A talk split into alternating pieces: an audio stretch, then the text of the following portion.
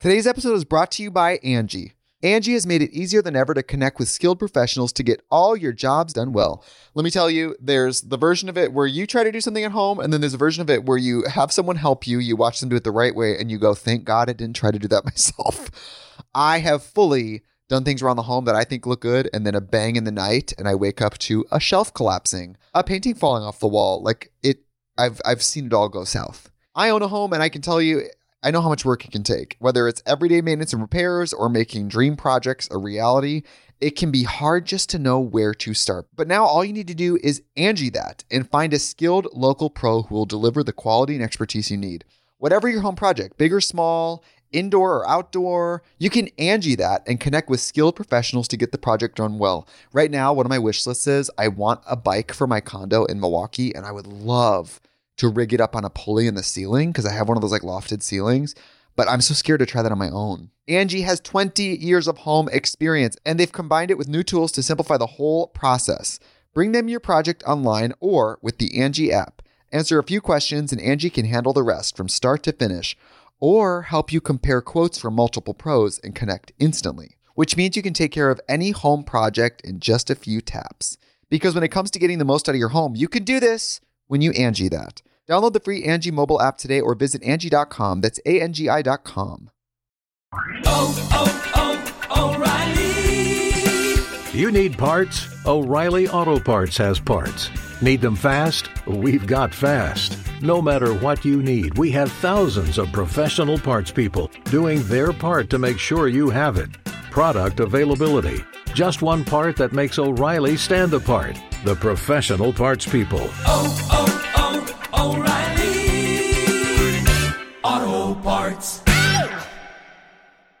Knockback, the retro and nostalgia podcast, is brought to you by, well, you. If you want to learn how to support our show, go to patreon.com slash laststandmedia.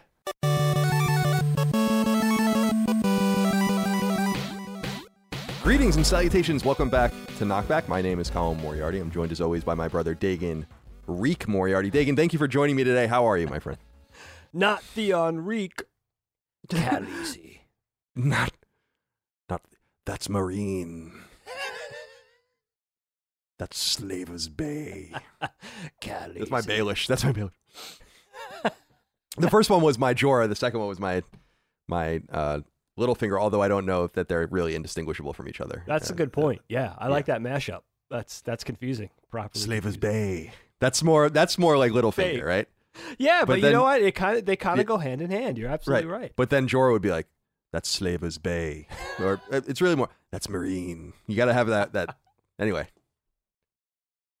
That's Slaver's Bay. That's more. Yeah, Littlefinger's a Not little bad. easier You got a nice Yeah, Petyr I'm. Baelish going on over there. Thanks. I'm trying. I, I just love the way he talks because it's so unnecessary. We, so fun. Micah and I keep comparing it to um to uh Downton Abbey with some of the acting in that where it's just like over the top. You know, it's so he made good. a choice. so- yeah. he it's consistent. Give him give Yeah, him definitely. credit, right? definitely, definitely. Hugh Bonneville, of course, the main one of the main characters in Downton Abbey is like a complete overactor. He's so great.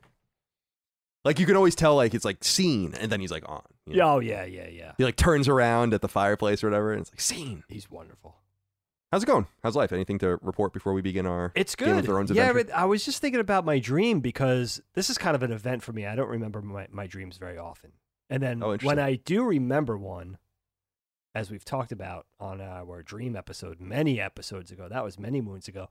But when I do remember one, it's the most surreal, sort of nonsensical thing. So I had this dream. I don't know if it was last night or the night before. Very vivid in my mind when I woke up. Didn't even have to write it down or anything. It was just it's kind of and it's kind of like this confluence of two different things that happened in the dream. So it starts out I win a place in the Guinness Book of World Records for skateboarding. Oh, Now, apparently I had done the most back-to-back tricks of a specific trick without messing up, maybe 100 or 200 or something. Frontside heel flip for you skate rats out there. Good trick. And actually, a trick I could do back in my prime that I was pretty consistent at. It was kind of my stairs and gap flip trick, kind of a go to for me. And um, I was always just really comfortable with it. So that was kind of funny. And then all of a sudden, I was whisked into this other secondary dream where I was in the downtown of a big city. It kind of looked like New York, the midtown of New York, a little bit. And it was post-apocalyptic in the sense of not destruction, but there was like three feet of snow, and apparently the snow must have come out of nowhere because all the cars and everything was just abandoned. So there were like cars. Think of the road, but without the nuclear dis- destruction. Everybody just had their car, the doors open, left them out on the street, and I guess were seeking shelter. There were no other humans in the dream. And I'm walking down the street, and it's kind of this vanilla sky, midtown hellscape of snow. And then all of a sudden, these giant snow boulders start raining down, like someone's trying to hit me with them from the top of the skyscrapers. And I'm like, what the hell? So I start running and I notice a semi truck, like an 18 wheeler that's abandoned there with the cab, the door to the cab open. So I jump in there and now these giant snow and ice boulders are hitting the truck and I'm sort of ducking for cover. And I'm, I'm thinking in my head, like, if these things hit me, it could be the size of like a, like a regular snowball, but if they hit me from this height, I'm dead. It's getting, it's like getting hit with a safe, right? Or a piano or something. Right. And Terminal then- velocity. I don't know what's going on. And then all of a sudden, I realize that there's people on top of these buildings trying to or attacking me with these with these snowballs. It turns out to be this Running Man type game show. So now I have this kind of Street League meets Running Man dream going on, Smash and TV. it started to get upsetting because you know when a dream just kind of turns and then you're like you kind of realize you're in a dream but you don't want to see what happens if you get hit by one of these things you know dying within a dream and all that kind of stuff so there was a there was a moment of time where i knew it was a dream but i kind of stayed in it and then i just sort of woke myself up because i didn't it was getting a little too hairy and a little too seedy Right. Right. getting a little in, too scared Uncle, in the words of Uncle John. Yeah. in the immortal words of Uncle John. But I thought it was so interesting. And it's one of those dreams that even when I'm describing it to you guys, it was so vivid. Like I could feel the temperature. I could hear how quiet it was. And that was kind of an eerie thing when you have the big city, but it's just like this pervading quiet. It was really neat. I really enjoy remembering my dreams. It's such a treat because it's very rare that I remember them. And I think because my dreams are so confusing that I kind of lose the thread. And then, you know, one thing just leads to the next. And then it just becomes this conglomeration of like ridiculousness. And uh, it was vivid for me. It was. It actually had a setting. It wasn't just some sort of blank canvas in the background like my dreams often are. So I, I was I was excited about it. Well, I'm glad. You should write write these down in a dream notebook. What do you think it means? I don't know. I don't even dare to go down that road. I know. because I'm not so sure dreams mean anything. But then I, but then I feel like they must mean something.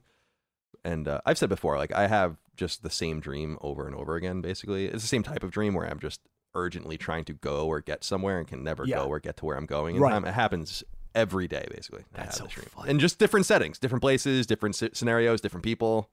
Always trying to trying to get through a hotel, trying to get into a train, trying to get to a plane, trying to like, and it's always just not happening. It's Always the very same weird. idea. Different. So I feel like it- So I feel like either I'm nuts, which it could be, or it must mean something. You know, like there must be more to it. But You got to um, dream something, right? Your mind's kind of sitting there. Your unconscious is just kind of whirling. Gotta, I think there's a lot more than we know. oh, you know, I- like I, I, wish we could kind of crack that. I like really I, do. I think just a little because your brain's your brain's regenerating. There is a like everyone knows, like when you're asleep, you're out. No one Yeah. can really explain it. You're gone though. You know, and uh, so I think there's a lot more to it than than meets the eye. I think it's an exciting uh, course of scientific inquiry. It is A lot of interesting podcasts about it and all the rest. absolutely. A lot of different theories. What's going on with you, my friend? How you been? I'm fine. I'm. Uh, I, I just thought I'd briefly share uh, uh, this funny anecdote, which is, you know, when you meet a person, it could be like an individual, like a, a like a, a- a neighbor or whatever, or someone at a store, like someone, and you want this person to like you, right? Sure. have like a good impression of you, Sure. and then you kind of realize that you failed in delivering that, but. Very Larry David Larry David S thing. So I, I was just thinking we went to the pool store today. We have this pool store that we go to to like check our water. Okay. The guy's really nice. Oh, you bring a sample with you to the place? yeah, you bring then- a sample. Oh, This is the thing that they do now. You bring a sample, and then they tell you specifically what you need, and then they sell you all the different items, like the shock and all the rest. Yeah. Right. Right. And uh, so, I we went like maybe almost a month ago, and I thought I was like prepared, but I wasn't prepared because like I went into this place, I had my water, but then the guy like started asking me questions, and in thinking back, it's like, why don't I know this? And why did I think I didn't need to know this information? So he was like, How big's your pool? And I'm like, Well, it's like, you know, 32 by 16, six feet tall. Yeah, he's like, How many gallons? Oh, I'm like, I'm like, is that important? Like, and he was like, he's like, yes, obviously it's important. Now, some, for some reason in my mind, I was like, no, they'll tell you like just what's going on with your water, Right. Which they wouldn't need to know anything about the size of the pool. They can just kind of say it. But like to fix the problems, they will need to know how big your water is. And I don't know why I didn't think of this. makes so sense. we kind of like guessed, and then like I went up and oh oh the other thing was is that we have like a salt pool. Like n- n- the big thing now is like putting salt in your pool. Sure. Right. Yep. Now I don't know anything. Well, I don't want to say I don't know anything about chemistry, but I'm not. I was never thinking about it as like oh salt is just making chlorine, asshole. Oh, Uh, so so okay. Okay. he was. I was like, yeah, I have like a salt pool as opposed, opposed to a chlorine pool, and he's like, oh well, you know, it's like the same thing. You know, he's saying- that, but he's like, you know, it's the same thing. Like you, and he was explaining all these things to me. So I'm like, all right. First of all, I didn't know like the gallonage. I like this guy. I didn't know the gallonage of my pool. He thinks I'm a fucking idiot.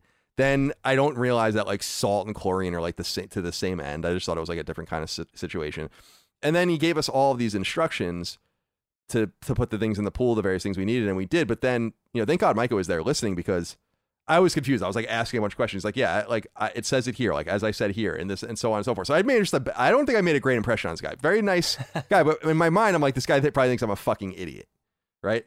But then I went in today, yeah. And he recognized us. He asked us how the pool was going. He's very nice to us, Okay. and uh, and we got everything we needed, and um, and we left. And I was like, you know. Maybe I didn't leave as a bad of impression. Like we're back on the mend with this guy, this random man who doesn't think about me at all. You know, which so is the best part about it. despite your poor performance. I hope so. The first you know, because right, right. So you I had was just to thinking say, about that though, today. You had to say like I'm new to it's new. I'm new. I'm a new pool owner. Make an excuse. well, I, I also had to say to him, I was like, the people that built my pool are derelict, right? Like I don't know anything about it. It works. We had like some other company come over and they looked and like, yeah, it's totally fine. Okay. But like.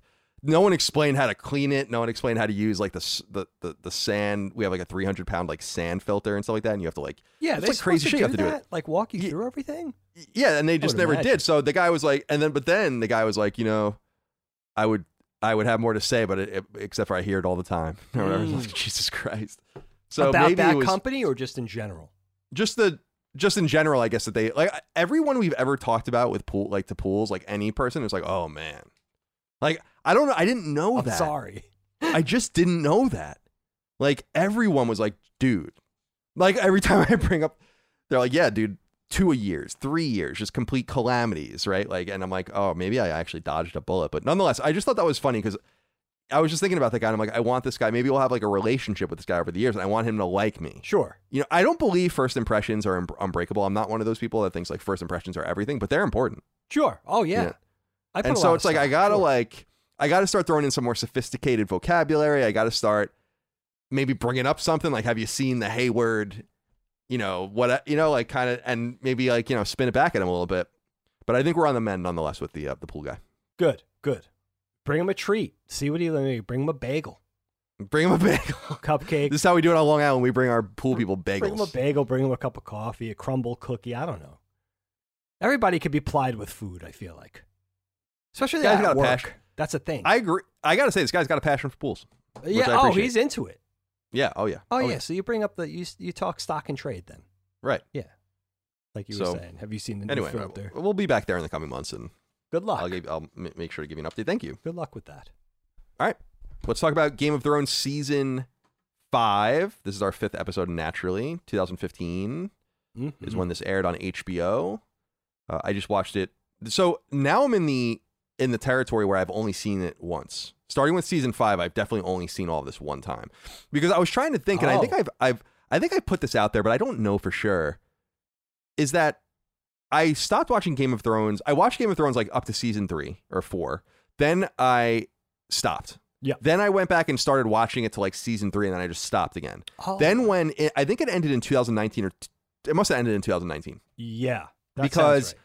because I when that was happening on HBO, I'm like, you know what? I'm gonna time it so that I watch all of it leading up to the last episode, and I actually did it. And so like I didn't want the end to be spoiled for me, right. and so I'm in the territory now where I've only seen these once. So this is my second time through season five of Game of That's Thrones. That's exciting.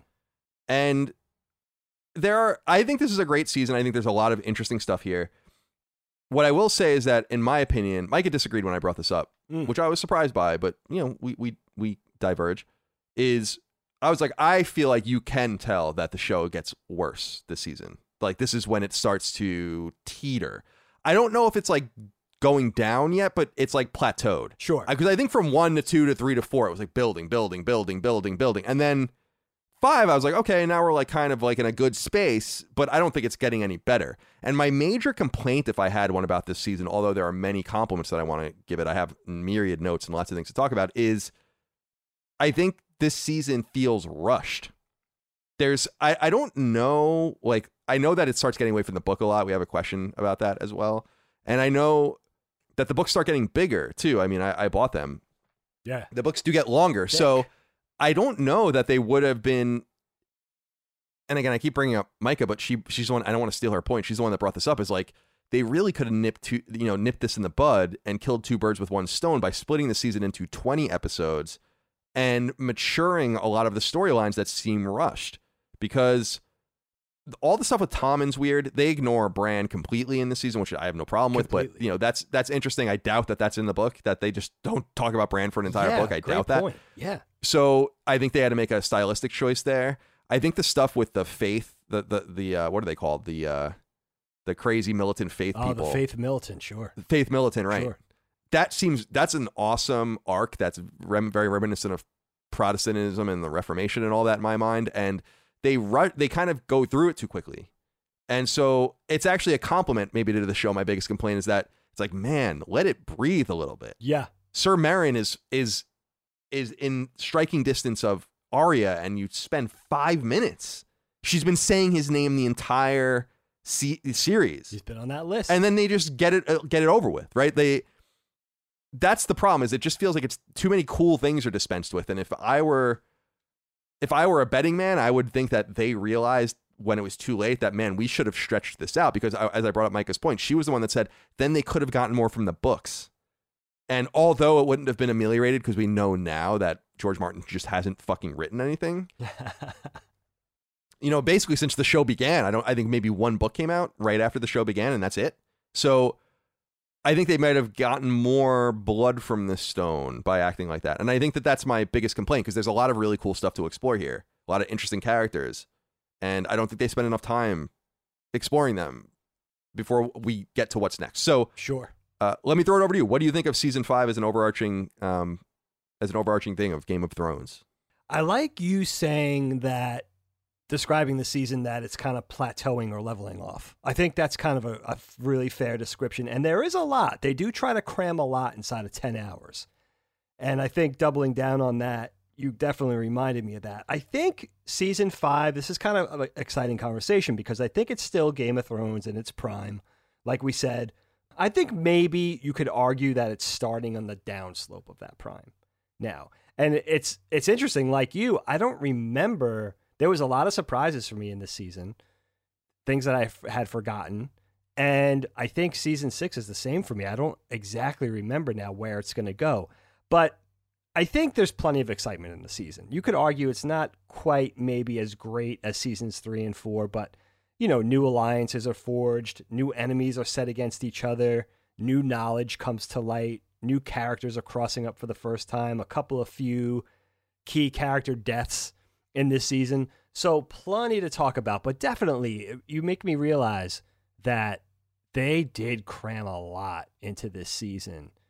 And even though that wasn't my initial takeaway, or at least my, my go to prime takeaway, that it felt rushed, it definitely, as I think about it and absorb that, it definitely is something where they just kind of they kind of gloss over a lot of things. I think they do a, a you know they do a good job. I think the writing is still good. I think there's some great performances this season, but that is an interesting too uh, point too. How they just skip over the whole Hodor Bran th- uh, three eyed Raven thing. That's not uh, in this season anywhere. And I, but I do like the way this season. Oftentimes, the seasons are bookended with such great moments, and I do like the bookending of this season. And then there's so much that happens in between in that ten hours. you know, again, kind of daunting to talk about it, but we'll do our best. Yeah, no, it is. It's totally daunting. I think I don't think I've, I have so many notes, um, and I think the best way is uh, we'll just kind of go through them in the order that I've written them here, and then I'm sure we'll just go into many different directions. Yeah, sounds good. the beginning of season five, or at least near the beginning, starts with a flashback from Cersei when she's a Mm. kid. Now, I like this a lot, um, and the witch accurately predicts her future, or so it seems. I thought I remembered that this was resolved, that something happens with the witch. Am I crazy? Because it wasn't resolved in the season. Do we go back to this later? That's In a the- great question. I don't remember season six at all. No, I don't remember. I basically don't remember anything from this point. Nothing. and it, so I was thinking about that. I'm like, I could have sworn they go back and like something crazy happens with the witch, but I think I'm making that up. Like they kill the witch, or like the witch, you know, like something ha- like I don't know, but I guess not. Like they just because it's one of those things, you know, like where you introduce a flashback and then it pays off later. I'm like, what was the payoff? Did I totally miss it? Because I, I think I've watched. I think I'm sitting here watching and I'm, Right. I'm writing notes, but I wonder. It does ring a bell for some reason. but the, the the show doesn't often, but does sometimes play with time. I'm wondering how you feel about seeing a young Cersei, and I don't know that it's relevant really, but this idea that she's kind of implanted with this notion that things are going, these things are going to happen, these various things are going to happen. It's not unlike in, in in my own life how I told you a Ouija board told me that I would die when I was 23. When I was like, you know, 10 or whatever. And I remembered that until I was 23. Oh, and when I was 23, I thought about it all the time. I was like, is it going to, and when I became 24, I was like, holy shit, it's, you know, fake. But what I do remember, and as I've said, I remember that it told me my friend Tim would die when he was 56. And, uh, you know, oh, God forbid that happens. But like, what if that happened? And I was like, holy creepy. fuck.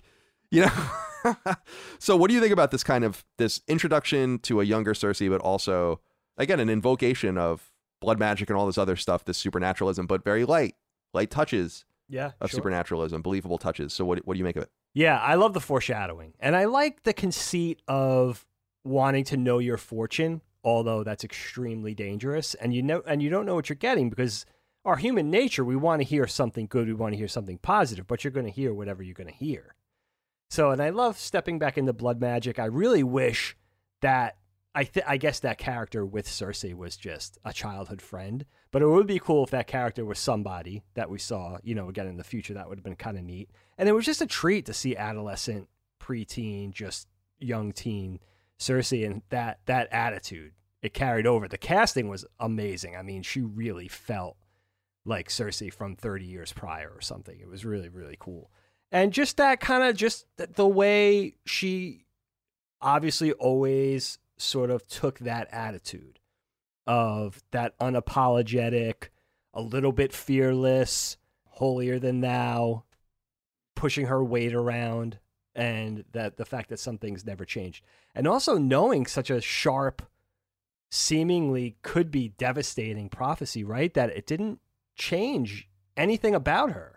You know, you would think, like, all right, I'm going to dial back the control freak thing or maybe be a little less evil, but she just kind of doubled leaning down into the, on it. She's leaning into the predestination of it almost, Totally. which is which is interesting. And it Yeah. speaks directly to what's going on with Dany, the younger queen, younger, prettier queen, and all that kind of stuff. And um, we know it's we know it's going to happen. It's it's foreshadowing in our story, which is kind of neat.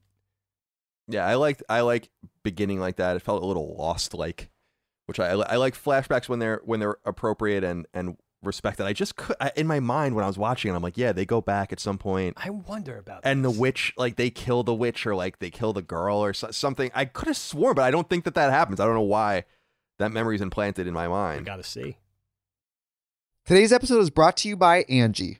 Angi has made it easier than ever to connect with skilled professionals to get all your jobs done well. Let me tell you, there's the version of it where you try to do something at home, and then there's a version of it where you have someone help you, you watch them do it the right way, and you go, thank God I didn't try to do that myself. I have fully done things around the home that I think look good, and then a bang in the night, and I wake up to a shelf collapsing, a painting falling off the wall. Like it, I've I've seen it all go south. I own a home, and I can tell you, I know how much work it can take. Whether it's everyday maintenance and repairs or making dream projects a reality, it can be hard just to know where to start. But now all you need to do is Angi that and find a skilled local pro who will deliver the quality and expertise you need. Whatever your home project, big or small, indoor or outdoor, you can Angi that and connect with skilled professionals to get the project done well. Right now, one of my wish lists is I want a bike for my condo in Milwaukee and I would love to rig it up on a pulley in the ceiling because I have one of those like lofted ceilings. But I'm so scared to try that on my own. Angi has 20 years of home experience and they've combined it with new tools to simplify the whole process. Bring them your project online or with the Angi app. Answer a few questions and Angi can handle the rest from start to finish or help you compare quotes from multiple pros and connect instantly, which means you can take care of any home project in just a few taps. Because when it comes to getting the most out of your home, you can do this when you Angi that. Download the free Angi mobile app today or visit Angi.com. That's A-N-G-I dot com. At the beginning too, we see the the result of various of Varys helping Mm. Tyrion escape after he kills Tywin, and they leave Westeros.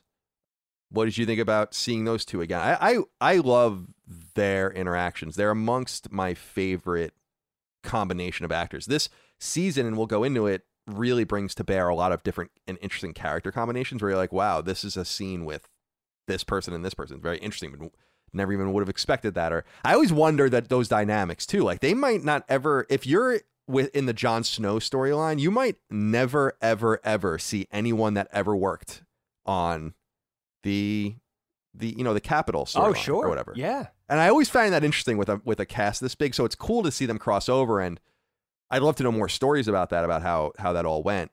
But nonetheless, what did you make of seeing Tyrion again in his kind of state and Varys kind of convincing him? Now it's interrupted by uh, events with Jorah later on, but it kind of convinces him like you need to go and and seek out Daenerys. And what do you make of of that? It's so cool. And you know, the, that whole dynamic, I think in season five, they said they filmed in five separate countries, if I'm not mistaken Ireland, Croatia, Iceland, Spain. So when those eventual character cross ups that we're waiting for happen, they're such events. But that's a great point, too. It's also that way for the cast and crew.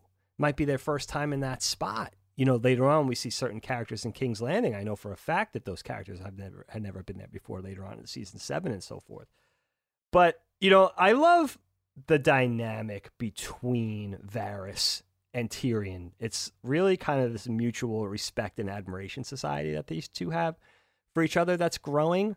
And I love that I always think about Varys and Littlefinger and Petyr Baelish kind of in the same breath. They're both kind of these, when we meet them as early as season one, they're both kind of these shadowy figures.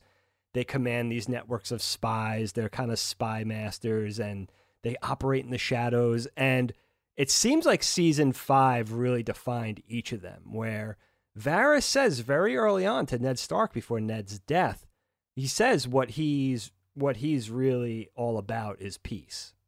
And The that's realm. always planted. That seed's always planted Right. in your head as you watch Varys maneuver and is he on the up and up? And it turns out that he is. And Tyrion sort of lost his lease for life. Like he he kind of checked out after the death after finding out about Shae and murdering his father and being whisked out of King's Landing and rescued by Jaime and Varys. But he kind of he he was kind of cashed out. He kind of cashed in his chips, and there was an apathy, and you felt so so. He's just overcome with sadness and guilt, and the, all the tragic things that befell his family, some at his hands. So it's interesting that Varys is the one to partially rescue him, but that's also for Varys' sake, for Varys' plans, because he sees Tyrion as part of that plan because he knows how adept politically Tyrion is, how he could talk, how he's going to be an important, how Varys thinks Tyrion's going to be an important figure in this kind of new world order. So it works in Varys' favor too because Varys needs Tyrion, or he, at least he feels he does. And at the same time, this season with Littlefinger sort of shows us his true colors when he just completely throws Sansa into harm's way, just at you know at his own behest to further his own ends. So it's it's interesting that Varys and Littlefinger, we both have a pretty good idea of what they're about now, and it seems like Littlefinger is really the bad guy, and Varys is going to have some sort of more, uh, a more honorable role to play in things, which is which I think is really kind of neat, and I love the the the way the two bicker, but the way the two kind of believe in each other. And season five had a lot of that. There was a lot of shedding of light on things that you've been questioning for the first four seasons or so which is kind of a lot of payoffs, which is kind of satisfying, I think.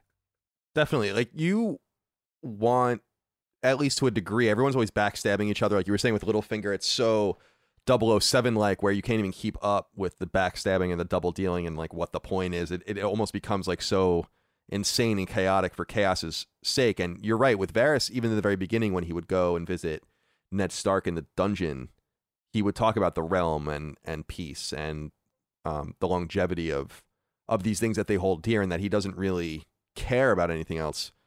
And I think we touched on it earlier in another episode, but I love that Varys is a eunuch because they the and they talk about you know in season four how this all happened.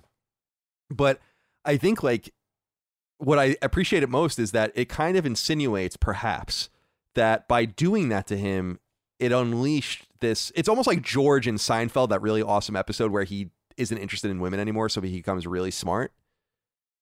It almost, almost like did him a favor, and I almost feel like Varys sees in Tyrion himself, but addled to the vice of the world and not willing to use uh, his his God given talents for the betterment of the realm. It's almost what we were talking about with Spider Man Two on another episode recently, where I was saying like kind of it's kind of fucked up that the choice is put with Peter Parker, where it's like, no, this is what you have to do. You were given this power, and it's like, dude, I was just bitten by a spider, you know?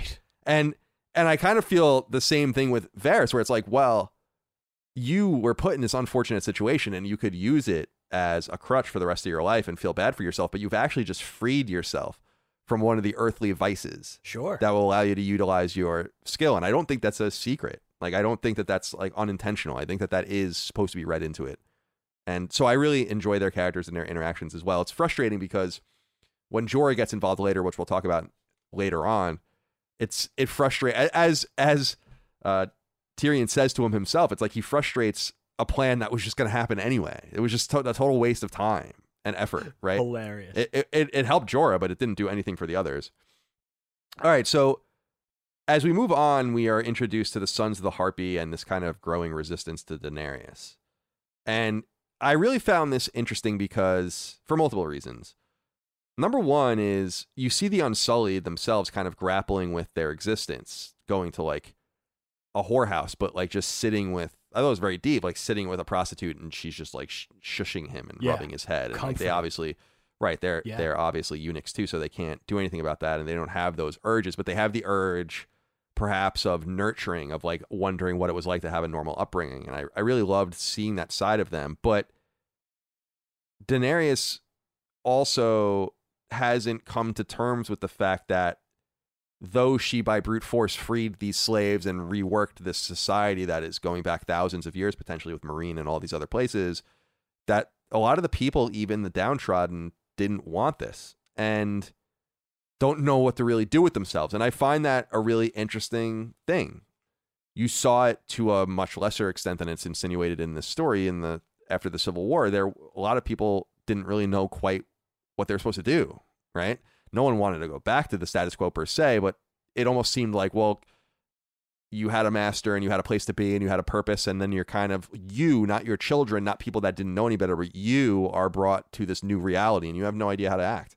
And um, I thought it was really cool. Like, though I have a hard time caring very much about what happens with Daenerys compared to a lot of other storylines, I cared more, I think, in this season than I did in the past because I think that everything started to become more dynamic over there, not only interpersonally, and we have deaths with Barristan and Grey Worm almost dies and Jorah comes and goes and all this other stuff, but Absolutely. but uh the reality of the fact that she's kind of like a conqueror and they and they come to terms with it. I mean, I think Tyrion says later on, like, why don't you just stay here? And but it brings up the point that and it, it it brings up the absurdity of all of this shit, right? Like the claims and the bloodlines and all this, and it's absurd. Like, and that's the thing with Daenerys is that that bothers me, and I don't know if it's supposed to as the story goes on, but it's just like, what what are you even doing? Like, I don't understand how you even came to this position because you are a. Yeah, anyway, I- I'm I'm going on and on. So, talk to me a little bit about how you feel about what's going on with her and Meereen and the slaves and the fighting pit and whatever else you want to bring up. Yeah, it is. I mean, a lot of the stuff that goes on with Daenerys really is beholden to prophecy and just the people around her buoying her and sort of believing in her. that's even why Varys and Tyrion are on this road now, which is so interesting.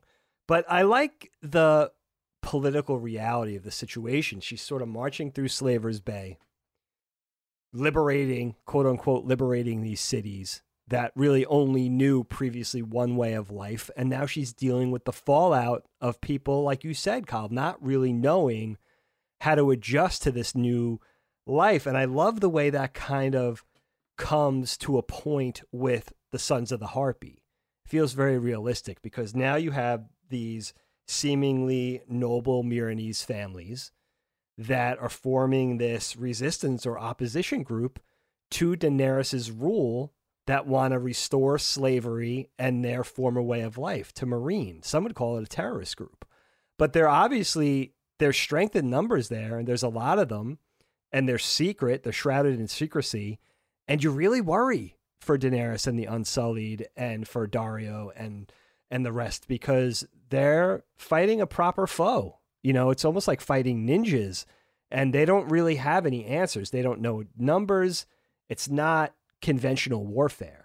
So now they're dealing with this giant backlash and it's dangerous. And I think this is where they know that characters like Tyrion could come and sort of be implemented and leveraged in a way to help because it's not, they don't just need warriors, they don't just need fighters. It's not just brute force. They're dealing with these other political ramifications as well. And that's not ending. And, you know, a lot of drama happens in the wake of that. The reopening of the fighting pits, uh, because they want to kind of restore, placate the people by restoring some sort of way of life that they're used to. Missandei trying to help out and being a little lost. We almost lose Grey Worm, as you said. So there's a lot of drama that befall. You know, Ser Barristan struck down by the Sons of the Harpy. Valiant, you know, he fights them the best that he can, but he's killed. And of course, you know, here comes uh, Ser Jorah trying to get back Right. into Khaleesi's good graces a couple of times and over the course of the season. But I I like the arc. Probably this was probably through all the seasons so far my favorite Daenerys arc because of everything that's happening, and of course everything comes to a head with Drogon returning. And you know, in the meantime, Khaleesi, this mother of dragons, and I think Jorah warned her of this in season three or four that these are still wild beasts. So even this pro- prophetic mother of dragons may not be The able to wild control these. beasts. the wild beast, Khaleesi. And you know, Viserion and Rhaegal are locked in a dungeon, and Drogon's off It's sad. I don't like that. gallivanting. I feel bad for you know? I He's off bad for them. wild. Yeah. Yeah, I, know. feel bad. I I feel bad for the dragons in the crypt by themselves, but then I also feel bad for the fact that like one of them is just kind of hanging out, you Right. know? Like and just and Just his roaming best life. free, Yeah, just doing whatever he wants to do, while the other two are just waiting for sad. Khaleesi to find her, uh, waiting for Daenerys to find her voice. In her. I don't. I read about this to some degree, and maybe it's because they go into it more in the novels. But supposedly, and maybe they do mention it in passing in the series, but supposedly it's all to do with her level of confidence and leadership over them. Like if they feel that she's sort of on the fence or afraid in some way, or there's no conviction there to, or fearlessness, then the dragons won't respond to her. Interesting. So that's and I guess that's what's going on with Drogon. Like he's waiting for her. Well, yeah, I guess they- proper. They kind of do. I'm sorry to interrupt. I was Yeah, gonna say yeah. I guess they kind of do in, in their in, in, um insinuate this because when there's like a, a a villager comes and sees her and she's like, you know, my kid or whatever died because of the dragon. I Mm. think that's when she puts them away. So there is there is some sort of insinuation about that, but it's not looked at as like a systemic thing. It just looks like she, it looks like she's just being cruel to them, which is They're I don't know why it's hard. I don't know why it's hard to watch that, but it's just like I don't like this. that Yeah, these- and they kind of animals are just take it. tied I mean, they could murder her Oh when God, she yeah, puts them could- down there. You know, yeah, when they bring go down later on with the prisoners, they could just do them all in, which is Yeah. interesting. They could have kill, killed them all. They're so maybe smart. they're smart. I'm so interested in the dragons, Mm, yeah, me too. and we'll get Me more too. of that later on. All right, uh, let's set more of the scene as we go on. We'll get back here with Stannis and the Red Woman, Oh, Melisandre at the at the wall. Now, this is where I think a lot of the new acting combinations come in, which I think is interesting. You see Stannis with Jon Snow, you see Mance with Stannis, you see Davos with Jon Snow, you see Davos with Mance. A lot of interesting combos there. Plus Dragon's Bane, whatever the hell his name is, and all these other people that are just kind of in, in the works. So it's cool Sure. to see finally Stannis' story kind of intercept and Melisandre intercept with some other characters. And it's interesting. And you see it at the end. I mean, and we'll get more into Stannis, but he just becomes so craven. And it's interesting watching him kind of deteriorate in this season. I like this character a lot. And it kind of ruins it knowing that the actor didn't like playing him, as Yeah, you mentioned. that and that was like, he was always confused because you see it and you're like, really? Like, you're so good at He's this. so good. One But of the then best. I look, yeah, he's awesome, He and, really and and then but we always make fun of him where like when we're watching and someone asks him a question, he's like, I have no idea, like you know, no idea what's going on. Like there's some scenes where I just look at some of the stuff going on, and I'm like, my god, like he probably is, but maybe that's always been overstated. I don't know, but he's awesome, and I I but I love how the cravenness builds, and he's like, you know, fuck it, we'll use the wildlings as our army after our you know our army gets wiped out at at the uh, at the Blackwater Bay, and then they kind of reconstitute and they they surround the wildlings and have them dead to rights. And now, and I have to ask you about this too. This is where the term "bend the knee" comes from, hmm and I hate that term. I hate it, and the reason I hate it is because everyone said it for. I would love to see the Google's. I'd love to see the Google like s- you know trend for it, because no, I never heard anyone in my entire life say "bend the knee." Never in my life. No. Like, so this came out in 2015, so I was 30, 31 years old. Ne- in, in that entire time, I had never heard anyone ever say bend the knee. And then it just, it became this thing and was just run into the ground. It just became obnoxious, in my opinion. So I always think when he when he kept saying it, and I was like, "Oh my god, just bend the knee." But Why has no one said this for four seasons? And you're acting like it's just a thing people say to each other. I don't understand. There's other opportunities for people to have said this in the past. Isn't that But- funny? Anyway, what do you think about Stannis as, as we present him, his cravenness, and kind of how he gets ingratiated with the Night's Watch and and puts himself up basically at Castle Black, which is pretty fascinating too, as he, you know, at this point in the beginning is dwelling a an attack on Winterfell.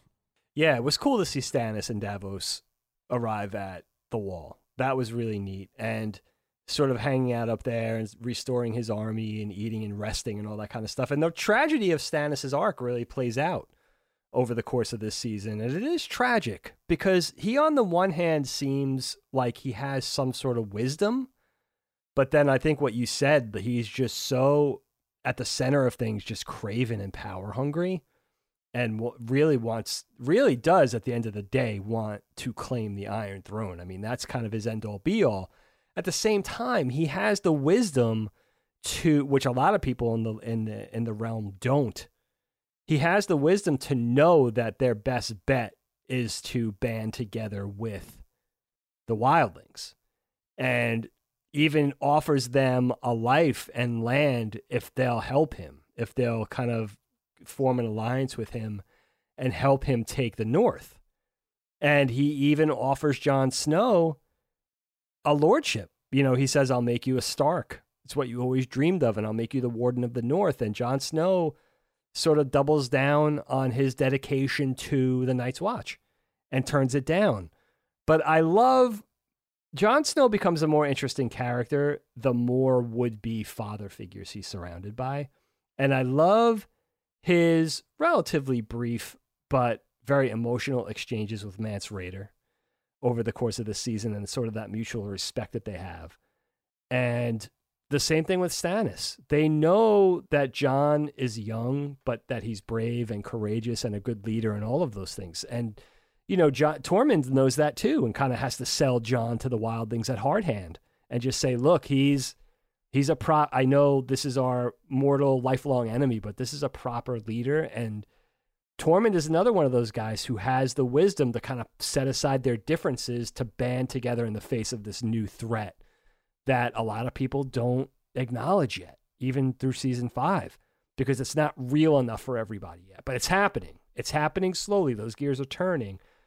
And, you know, everything with Stannis, you don't really know where it's going because you know, you know, he he has the common sense to want to band together with the wildlings. He has the common sense to want to form this allegiance with Jon Snow. But then again, he's kind of being pulled along by this red priestess and you know, it it all culminates in him murdering his own daughter. And it's really horrifying. And I think he, I think, I don't want to read too deep into this, but I, I think he sends away Davos knowing he's going to do that. Oh yeah, I think so too. I think that's exactly the reason. And-. You know, he he doesn't he he doesn't strike while the iron's hot. He ends up sort of attacking the um the Boltons and Winterfell with half his forces and no horses, and they're freezing and starving. So it's very there's so many tragic things as that snowball just kind of gains momentum down the mountain, and then of course he's slain by by Brienne, and that's how it ends for him.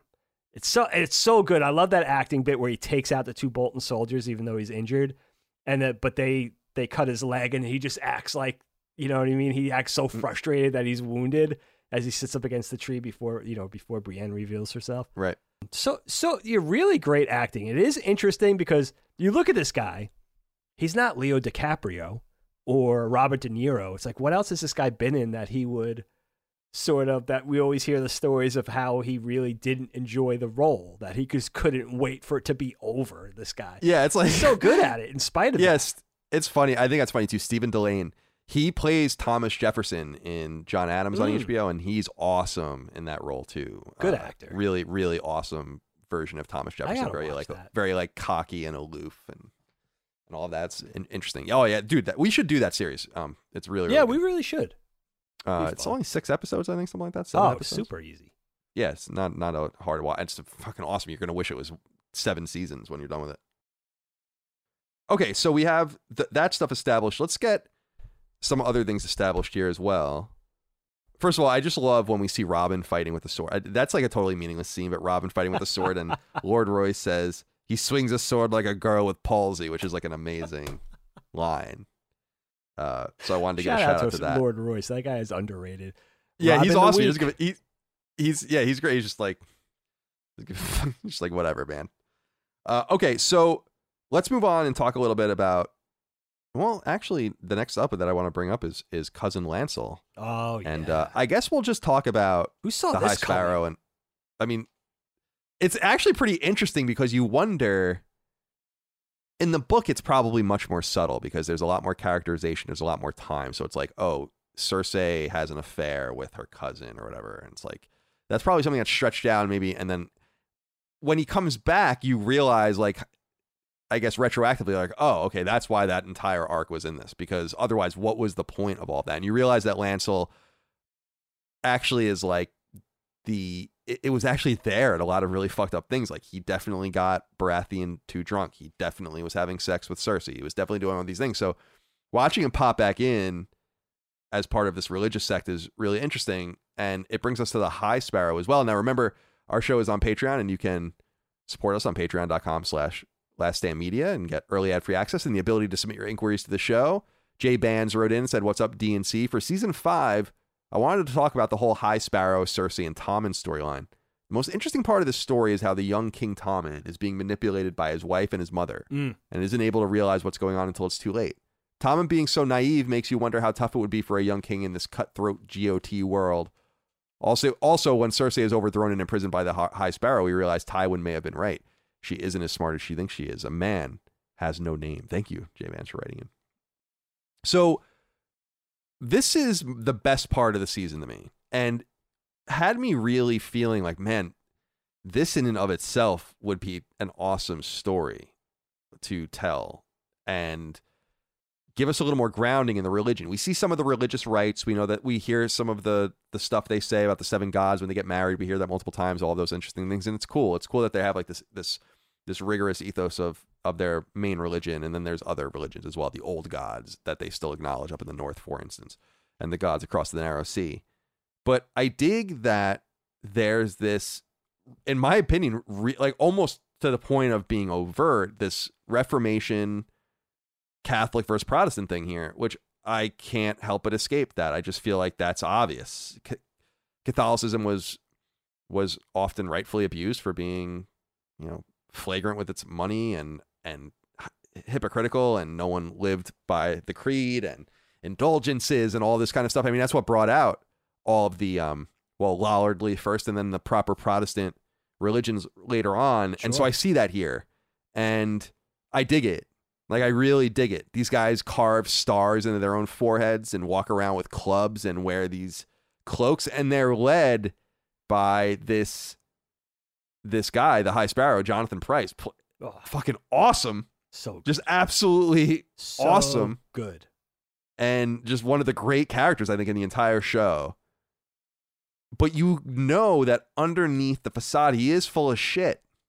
Like he, in my opinion, and we, you know, I don't want to get season six yet, where he's in that as well. But you know that it's it's real, but it's performative. You know that it's more than him being eh, just a Mother Teresa. It's not. There's more to it than that, and it's fun to watch Cersei finally create a monster that she cannot control by bringing back this ancient because we find out that the the organization that they're bringing back is hundreds of years dormant and was put away because it was out of control at the time and now they have control over even the monarchy themselves and so this is good shit i mean i, I love this and i that's why i wish that this was longer because it's like this could have been 10 episodes just this part of it nonetheless everything else that we need to get through. So, what do you feel about how do you feel about the High Sparrow and the and this this move towards uh, Puritanism that we see? It's so good, man. Uh, who would have expected this? I mean, you still have King's Landing, the Lannister army, one of the most powerful armies, probably not susceptible to being taken over with military might by bo- most foes in the world, but slowly being taken out from the inside. And, you know, this all comes down from the power vacuum that's created in Tywin's death. Because they say this faith militant, this cult, these sort of the sparrows, this organization has been lingering, maybe over Casterly Rock or in other places, but never dared under Tywin to enter King's Landing. They know Tywin would never have that. So, in the wake of Tywin and possibly Joffrey and everything that kind of all those dominoes that fell, in the wake of all those characters not being there anymore, and it's just Cersei now, they saw an opening. And and they come in and you have these these zealots, this unforgiving, hard line, hard right religious organization that Cersei sees an opportunity to basically use against the Tyrells. She welcomes them with open arms and gives them power and props them up. And you know what happens? They come for her. And, you know, she ends up taking out the Tyrells, right? They, she ends up t- imprisoning Loras and Margaery. And then she ends up suffering the same fate herself. It's so, it's so interesting. And Jonathan Pryce, man, as soon as he popped up and just enjoying his whole performance again, he plays humility or possibly false humility. We don't really That's what that's how it feels to me. Yeah, like it feels like that, which is great. like that holier than thou, but quiet, but doing it quietly. Um, I think the first time I ever saw him was in Glengarry Glen Ross with Yeah. Pacino and Baldwin and Jack Lemmon and Kevin Spacey, and he's he plays a small part in that Jonathan Pryce, but he's so good. And uh, it, it it's such an interesting character because now we're getting this whole different take. It's not like this military infighting that we've mostly seen over the fast, you know, past four seasons or so. It's something else, and something else that's powerful, and something else that's a that's a big threat. And again, the way Cersei so, sort of allowed it. And the other thing that surprised me was at the center of this whole thing is a power struggle over Tommen. Now, Tommen is not cut out for this world. He doesn't have the, the skill set or the tools to be king. He really needed Tywin pulling those puppet strings. When Tywin was dead, was killed, Tywin, uh, Tommen was sort of, that was the end for Tommen, I think, because he doesn't really have the conviction. He's, he's too nice. I mean, he's too gentle and he's being pulled between two, he's serving two different lords and his mom and Margaery. The thing that surprised me about this season was Margaery brought a lot of Cersei's wrath on herself by being so flippant, like insulting Cersei in front of her girls and saying, "Oh, what do I call you now? The Queen Regent or Queen Queen Mother?" You know what I mean? Like kind of these digs and these barbs and this. I don't even know what Margaery could have been thinking. She's, I think Margaery's out of her league with Cersei, and I think a lot of that was Cersei exacting revenge because I'm not sure how it would have went if Margaery just relinquished or seemingly just relinquished a little of that control and sort of behaved a little more behind the scenes with Tommen instead of trying to force everything her way immediately. And then seeing really powerful characters like Lady Olenna come in and really not have a leg to stand on against the Faith Militant. You know, she can't negotiate, she can't use her money for leverage, she can't use her power. And we see this is a proper foe for the Lannisters and Tyrells. And when the season, it's so funny because I don't remember how it continues into season six, but I'm really looking forward to it because I completely forgot how it how it resolves. Yeah, it's it's fun to see and they go into it and they say it somewhat literally at times, but this idea that your money doesn't matter, your positions of power don't matter. There is nothing you can do about this. It reminds me a little bit of an echo of what of when Jaime gets his hand cut off. Mm. They kind of say the same thing to him. There's like there's nothing you can do. You know, like there's nothing you can do for us. And it's fun to see them have to be contorted into these pretzels. Even characters you like, like like you said, Olenna and others, like they they actually are confronted at one point, the Tyrells, when I I don't know if she was if Olenna's talking to uh, Cersei before she's arrested or who it is, but she, but she's basically like, you know, we're just going to withhold our food. It's it's insinuated over and over again that that they own like the farmlands, Sure. Yeah. And then, but then they say something. Oh no, maybe it's the the High Sparrow. But like, have you ever sowed the soil yourself? Because he's saying he basically said that's who it was. Because he was basically saying like the people are are cognizant of what's going on. Like there's a there's a, a class revolution happening here, and it's it's not really important to the overall story, but I think it's one of the most interesting parts of of Game of Thrones, at least so far, is just watching this develop and and watching it all culminate, obviously, with Cersei's embarrassment, which we'll talk about Oh later. my god. But um, how do you think? How do you find uh, Lancel and his performance in this? Like it, I like that they stuck with the same actor the entire time, which is something that they don't do with some other actors. And um, I don't know if Myrcella has been the same or not. I don't think so. no, they changed her. For I don't think- season five. I think. Yeah, and I think Tommen has been different at times too, maybe Yes. early on. But Yep. but they stick it with it here. Um, what do you make of um of that? I like the poetry of this seemingly insignificant or minor character coming back to play a big part in things and sort of cast King's Landing or the Lannisters this role of like this new foe that they don't know how to fight. And I like the consistency of it too. It's very thoughtful because Lancel was injured at the Battle of Blackwater and he took the arrow just like above the heart and he still had the injury there and Cersei asked him about that. And I remember when that season wrapped, was that season two or three, thinking like, did Lancel just die? I, I, you know, did did he die of his wounds? I wasn't really sure. So to see him come back was interesting. He's also the son of Tywin's brother, who's the one who's fighting Cersei on the small council during this season. Um, he's like the military advisor. Yeah, we don't really see a lot of him No, yet. I don't- no, we don't. yeah. We don't. It, he kind of comes and goes. Know, takes on a very minor role. And they insinuate that he's kind of like an asshole too, like and like a blowhard yes, with some dialogue.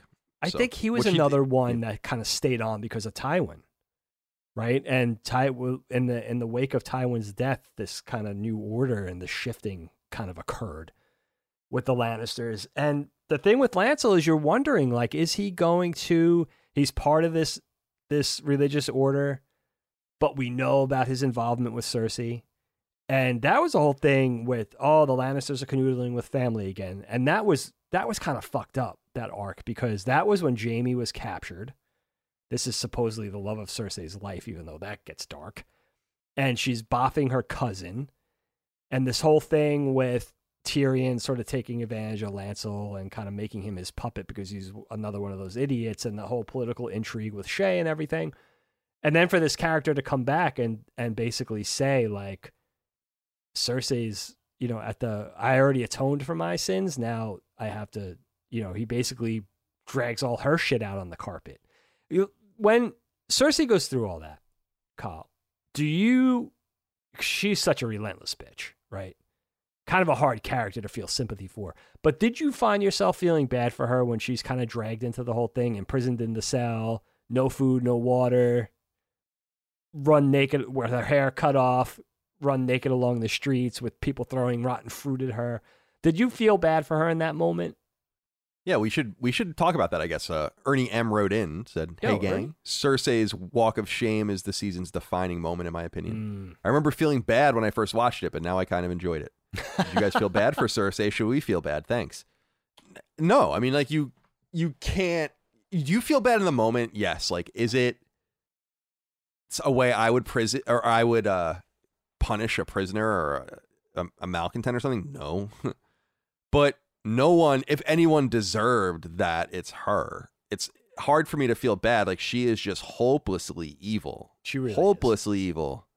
It's insanity. Like it's totally sociopathic and insane. And any way that she gets her comeuppance is good. The problem is, is that just this just hardens and makes her worse. So, and she and she's as her her her I guess uh yeah her uncle says on the small council like you've surrounded yourself with sycophants and it's true like the p- only people at the end that are left are people that are just totally devoted to her and to the power and to the Lannisters because they've lost a lot. Yep. And so, no, I don't particularly feel bad for her. That scene is awesome. Micah had let me know that it was a body double that played Cersei. I didn't. Oh, know I didn't know that. And uh, they, I guess, maybe digitally put her face on there or whatever. Okay. But I love the, the the priestess character, like the nun character, is awesome. so many great memes with her, like the shame memes and stuff Sister like that. that Maria. are, Sister I don't know. Maria. I, I just call her that. I don't know. Oh, okay. Is that what her? I don't know. So she reminds me of the sound of music. I don't know why. I don't know why it is. I don't know why. It's uh Septa Unella, Hannah oh. Waddingham. Oh my Yeah. god. She's scary. She's scarier than the than the High Sparrow. Yeah, she's She's frightening. She's awesome. Yeah, she's she's great, and I it, it reminds me a little bit of um, uh, The Handmaid's Tale, just in that it shows that even though this is a masculine and misogynistic society, that there are women that play a role and play a powerful role good point. behind the scenes, which is totally a huge part of Handmaid's Tale. And one of the really interesting parts of Handmaid's Tale is Sure. how women are part of the reason that this happens in the first place, and then they're di- disempowered by the very people that they empower. So, so I I have a hard time feeling bad for Cersei, but you don't want to see it. You know, it's like watching the execution of someone who murdered someone. It's not necessarily pleasant. Right. to- they to really see. torture. I mean, but you know what though? Cer- it shows you again. Cersei, yeah, she's evil and conniving. She has middling intelligence, but she doesn't have the wisdom. You know, Glass House Cersei is going to throw stones. That revenge plan against the Tyrells completely backfired, and that's why it happened to her. Because again, she let them everywhere. in. Yeah. She gave them power. She put them up on the pedestal. She she gave them the the maneuverability to you know, sort of change everything. It was a big tonal shift for that whole place. And just knowing that they were around and probably posturing behind the scenes, just waiting to be able to come into King's Landing makes it even more insidious when you think about that and just sort of acting and being opportunists, you know, and just waiting till they knew that they had that opening. It's so evil. And, you know, you're kind of waiting. You, you see Jonathan Pryce, you see the High Sparrow, you see this order, you see all the monks or the, the high militant muscle with their clubs and everything. And you're waiting for them over the course of season five to sort of reveal themselves as just as corrupt as Cersei, as the Lannisters, as the High Septon who gets caught in the brothel. And they don't. They really don't reveal themselves. They really they seem squeaky clean and actually holier than thou when the season ends. Again, I don't remember where it goes in season six, but you know something is amiss with this. You know, Right. That's what that's what I was saying with with the uh the Jonathan Pryce character too, the High Sparrow.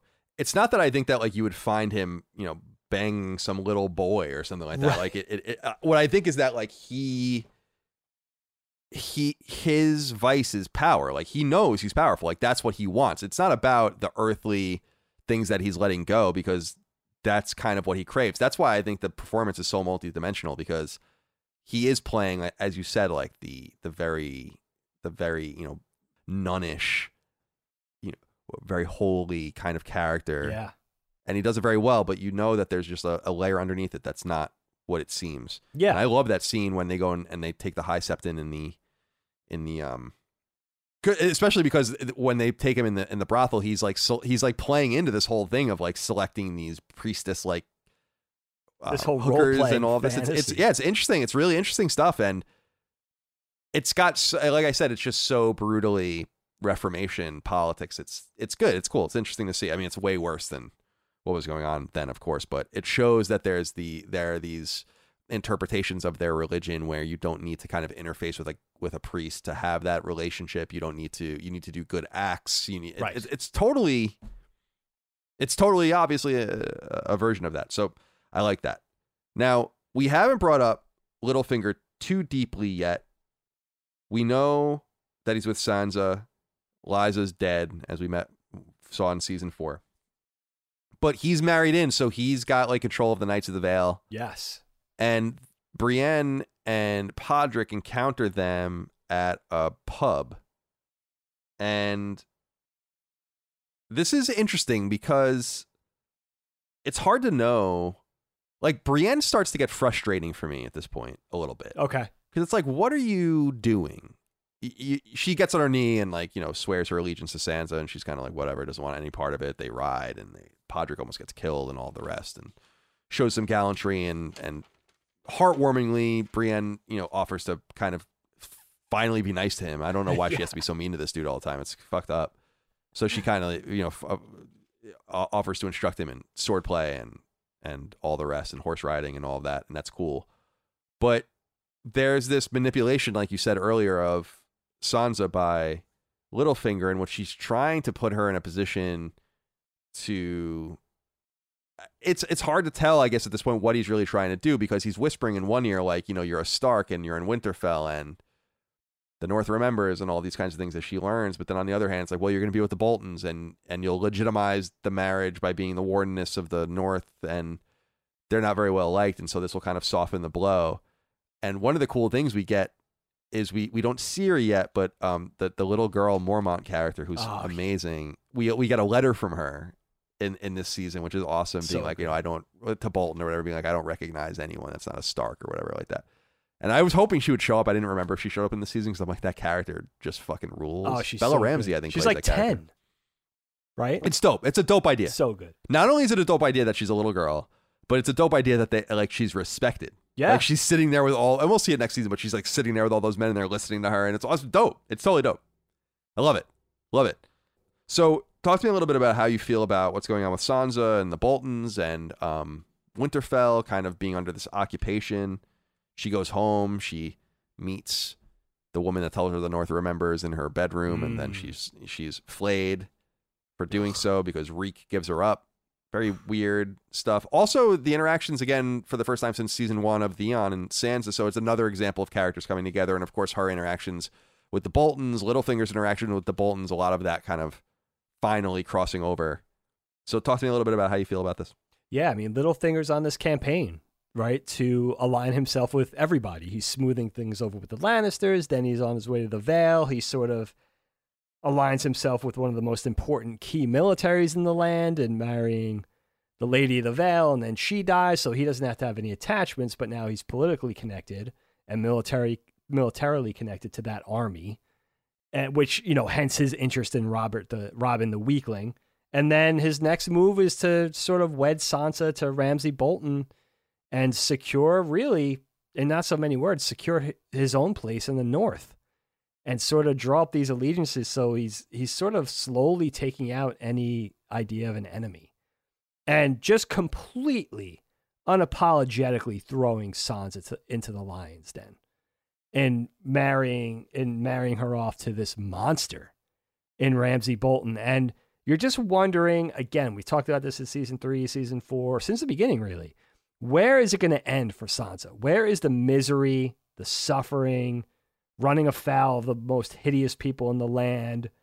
Where is this? How is this going to finally end for her?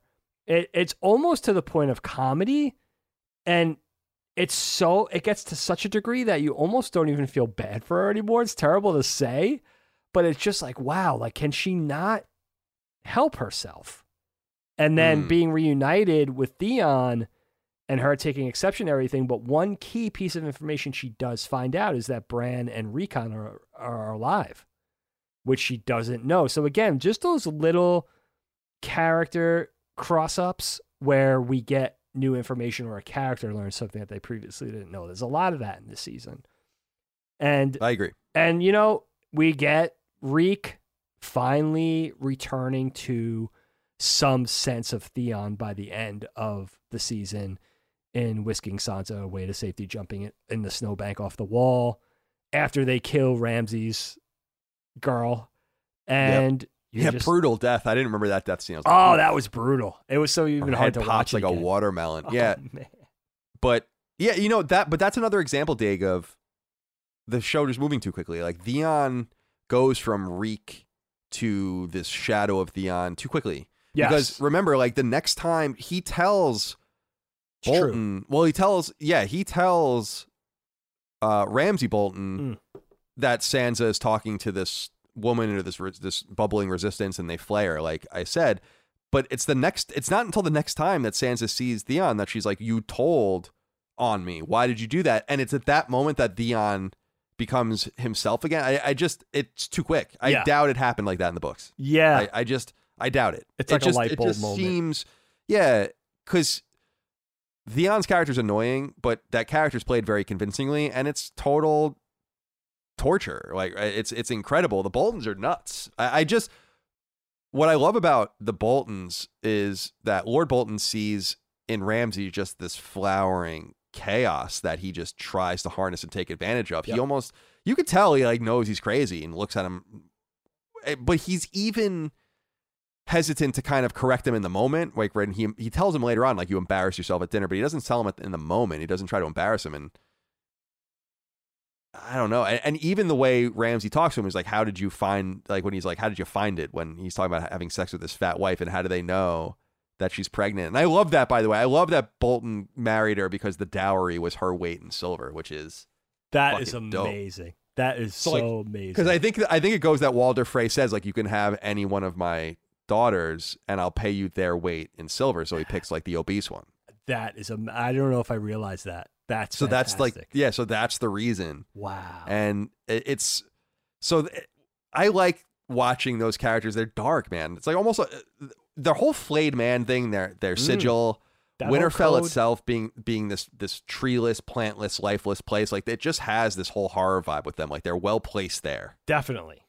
Definitely. And and we know the Northerners to be good guys in the first few seasons. So it's nice to flip the script and show the different dimensions of the different houses. And Roose Bolton is interesting because he's low, Yeah. but he has some political skills. It's not just military, it's not just advising whatever he did with Robb and all that kind of thing.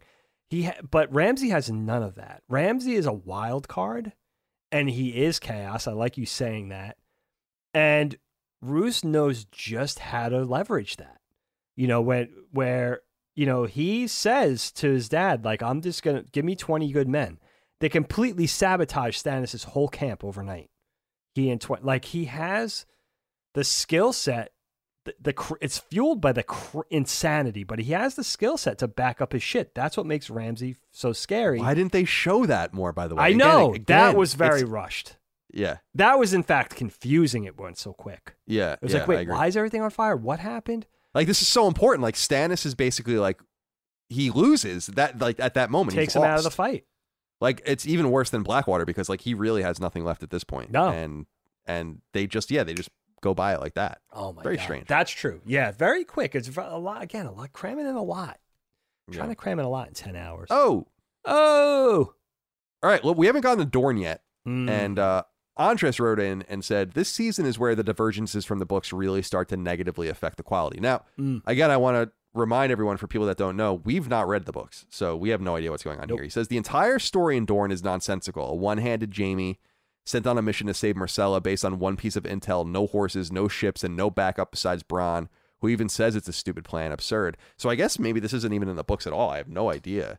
This was a little strange to me just because I don't really give a shit about the the widow character very much. Like we don't really know her. She's I don't know why Dorne is really relevant. We hear a lot about Dorne and their alliance and getting someone back on the council, which they do. I do like that Doran is like this interesting. He's like uh, disabled in some way. Yeah.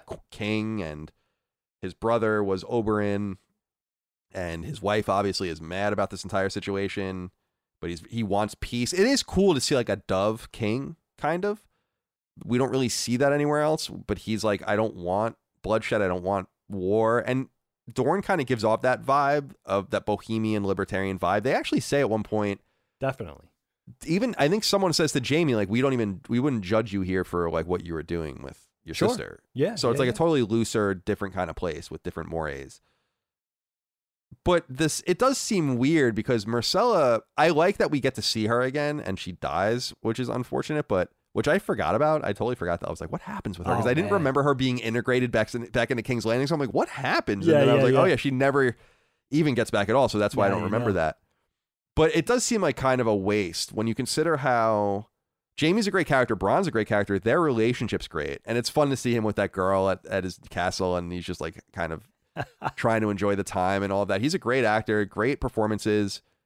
But again, with all of this crammed into 10 hours or less, it just seems like such a waste to even do that at all when we have so many other demands that the plot is making at this point. And it does seem unusual. Like, and that is a rush thing too. They get attacked by guards, they fight, then they are next time we see them, they're in their outfits. Then the next time we see them, they're in the water gardens.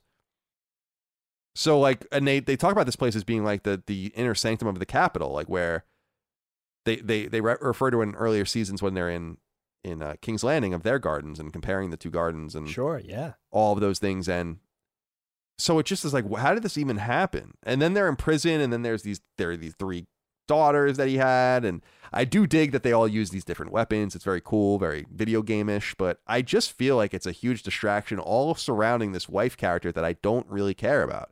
The last time we should have ever seen her is when she's screaming in agony in season four. That's dope. That would have been the, the last time you would have reasonably wanted to see her. Sure. this whole can see that. revenge thing on them like the revenge thing doesn't resonate because it might be better in the books but we don't really understand the beef between these two families. Like we don't. We know that there's like th- there was these killings and these murders and all of this like we, we learn with the mountain and Oberyn and, and and kind of the exposition around that fight but i don't know what do you think about this uh this side arc Yeah, it's strange. This is the one that really, from the outset of the season, kind of rubbed me, not rubbed me the wrong way, but really struck me as odd. You have this washed up one handed knight, and along with one other warrior, a proper warrior. I mean, Bronn's a wonder, he's a great fighter. But these two guys are going to invade a country? Like it's a country. Like Dorne's a country with an army. You know, they have yes, they have a a, a peaceable king who wisely doesn't want war with the Lannisters, but the one thing that propels this caper, right, for Dorne and Jaime for for Bronn and Jaime is it's kind of done at Cersei's behest. And it does show the sway and the influence that Cersei has over Jaime. Because it does demonstrate that there is nothing this guy won't do that she says to do. And that is the whole reason he undertakes this mission. It's a suicide mission by all by all looks, right? And they're going to go and rescue the daughter from this country, just the two of them. Again, one has one basically can't fight. So Bronn would be doing it all Right. by himself. In fact, the, the, the, that black guard, the the like the I guess Yeah, the the main guard of the King King. Yeah. I like that line when he's like, "There would have been a good fight when you had two hands." That's whatever, good shit. Whatever, which was yeah, it was good. It was cool. And I, Yeah. again, Jaime's reputation of of the way it was, the way we were. But I like, you know, I like the fact that they're getting these threats from Dorne, and they don't know it's not the royal family sending the threats. It's this little subset of this deadly Viper assassination squad. Actually, that's Yeah. a, that's a different movie. But these Sand Snakes and Ellaria Sand, Oberyn's paramour, they're the ones at the center of this threat. They're the ones who want to avenge Oberyn's death. It's not Doran, and it's not his. It's not. It's not coming from him. It's coming from this small rebellious subset of these people in Dorne, and I think that is interesting. And the Lar- the Ellaria Sand character is interesting, and I understand why her and her daughters want revenge for the the man that they loved in in Oberyn, but I'm with you. I think. I think it would have been a proper ending to see the mountain crush Oberyn's face and then see her screaming in anguish and then sort of end it with that. You know, I I I know that Cersei lost everybody, lost Joffrey, lost Tywin. Now it's down to Tommen and Myrcella, and there's this desperation. Like I got to get my kid back. They're they're threatening them, and and she was worried with good reason. I mean, Ellaria wanted to send Myrcella back to King's Landing finger by finger. I mean, you know, Cersei had the right instinct there.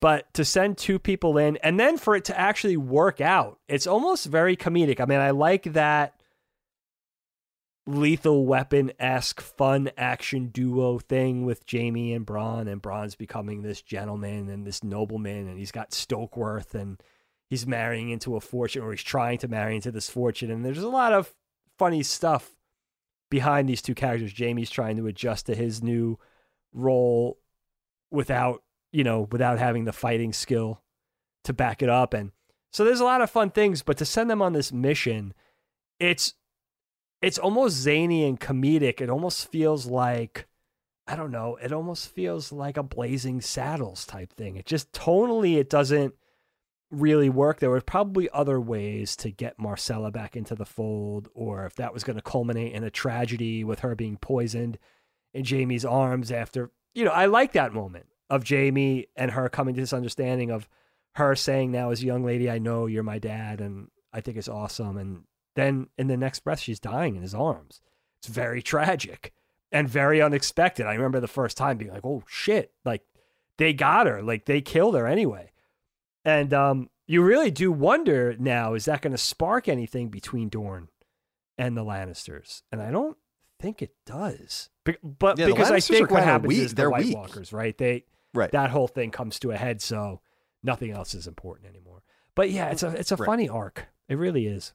The Lannisters are weak too. Like I don't know at this point. They're they're greatly weakened. They they say, as we said earlier, with Tywin dying, multiple people note like, no, we don't give a fuck about them anymore. I, actually, I think it's Bolton himself that says that with when they're like, we made a deal uh, when Littlefinger's trying to bribe them, and he's basically like, you made a deal with the Lannisters, and he's like, I don't give a fuck about the Lannisters. Right. the Lannisters, you know, anymore. And that's interesting. and They're it was all through, right? That all all through that character of Tywin, which I think is uh is fascinating. We haven't yet talked about Arya, who has a really big role in this season, so we should. Logan.eth wrote in and said, oh. Brothers of the Noct Watch, what the actual fuck is up with the many faced god and the faceless men? We see the House of Black and White in this season, and as much as I love all of Game of Thrones, this is absolutely the aspect I wish was fleshed out more. While I love how little we know and how mysterious it is, how do we not get more many faced God in this story? The Lord of Light has a lot of mention throughout the story, even outside of Westeros, and it's definitely interesting how the multiple religious really get screen time in season five. But what the fuck is going on in Braavos? The reason I think this is is because their religion really has nothing to do with what's going on over there, while the Melisandre and others are like at the center of Sure. this entire sh- saga. So I think that that in, in itself kind of answers the question. However, it is cool to see this house, like see her kind of cash in this coin that she gets earlier on from the Jaqen character, and how she goes through this these rigors and this randomness of washing these bodies and sweeping floors and doing all these things, watching people kind of get assassinated in front of them by drinking this water, and then you realize that they're kind of taking the bodies into the sanctum where they can utilize this skill. And I love how Arya is unable to let go of herself. That scene where she buries the sword that Jon gave her Yeah. Is cool, like shit. because the the requirement of being in this sector in this cult or whatever is that like you kind of have to be no one anymore, and she learns that over time, but she can't of her past, and so Jaqen tells her over and over again, like you know the girl is not ready, and and all these different things, and she ends up, as I said earlier in the episode, kills Meryn Trant, who's one of her her targets, and that scene is Oh my god. is awesome. How you find out he's kind of like a pedophile and all these different things, really interesting. And he keeps saying like younger, younger. They make you even- really hate him before he's taken out. yeah, like and the he plays a good role. The brothel keepers even kind of put off and disgusted by him, and you imagine the things that they see. Maybe it's not as sophisticated as the brothels, obviously, and that Littlefinger ran and where maybe his pleasures were were catered to more easily. But um, and he says something like "Bring me a fresh girl tomorrow" or something too. It's like, holy mother so of God! crazy. So yeah, talk to me a little bit about Arya's arc and how you feel about her in season five. I mean, I get so frustrated for her in the season because she spends a good deal of the season doing her best Karate Kid wax on, wax off, paint the fence routine as she waits for the Jaqen and the faceless men to actually sh- start her elite assassin training. And but I like the whole philosophy at the center of this religion and sort of dedicating yourself to this many-faced god is that you have to shed all your possessions and everything that makes you an individual. And that is the discipline. And that's harsh. So to be able to achieve that mindset, and really, I guess for Arya's point of view specifically, she's doing it really, the goal is revenge. She wants to be able to develop these skills to go and murder everybody that's wronged her, right? But I don't know what other reason you would dedicate yourself to the House of Black and White or the Faceless Men. What other thing could there be at the center of that? Why would you want to abandon your whole self? You know what I mean? So Yeah. is that everybody's goal in the House of Black and White? There's so much proper Braavos mystery at the center of this whole House of Black and White thing, I, and that's what makes me fascinated with Braavos in particular, the dancing masters and the the water sword technique and all. There's so many interest, the coin and the the speak. There's so many interesting things about Braavos, but and that's the thing. She kind of runs afoul. She kind of rushes things. She Ser Meryn is there with Mace Tyrell, and they're on this mission uh, for the Iron Bank, and Arya gets wind of that and sort of sets the wheels in motion too early, and ends up taking Mer- you know murdering him brutally, and then they in return for that undisciplined move, they turn around and take her eyesight. So we find out this is very it's very scary what Arya's involved herself in. She has righteous motivations, but we're worried for her by the time this season ends Definitely. because this she's dedicating herself to this religion and it might not go right. Yeah, I agree. It's it's cool to have consequences there, and and she had to buy in. Like she went to them. She went through all of these troubles. Like they gave her a million ways out, so you almost can't feel bad for her when no, she she broke their this. protocol or went ahead of the game. Sure. Basically, she she wasn't able to um to justify that, and so like you can't feel too bad for her because she did buy in. It's so interesting how the psychological component of Arya and like what she's been through and what she's trying to escape and she wants to be someone else but she can't be someone else watching her play that that oyster saleswoman or whatever it was interesting like just just kind of playing like a woman like a girl a young girl again as opposed to being kind of in hiding or on Yeah. the run interesting dig one character i want to talk about before i forget is Qyburn Mm. I like this character a lot. I mean, he's obviously evil and nefarious. We we discussed him on a previous episode and just the the Nazi doctor type uh, vibe he gives off. But this just this experimenter and he lost his chains from the as a, a maester and he's kind of just working outside of the realm of official science, but is still doing his experiments. And it's interesting. We see him first when they call when the uncle calls them all sycophants or whatever. He's revealed as the new master of whisperers to replace Varys, I guess. And um, I like that at the end of the season, like there's a few cool scenes. There's only a few scenes really with Qyburn, and uh, I like the scene where he's like ordered to give to write a letter on a raven and send it out, and he's working on the mountain. You don't really know that yet, I guess, but or you're not supposed to know that yet. But then the mountain like kind of like moves on the table, and he's like, you know, relax, friend, or whatever, all that kind of stuff. And then the very end of the season, post Cersei Walk of Shame, which we already discussed, we meet the mountain, uh, Qyburn's kind of creation of reviving this guy, and he took a vow of silence until all of your enemies are vanquished, or whatever he says. Good shit. Pretty interesting. I like this character a lot. I think this character is super interesting, and it's intriguing to know, or to not know, like not remember really, like what happens with him because he's he's such a silent gray character that has a lot of intrigue in a cast that's full of intrigue. I think.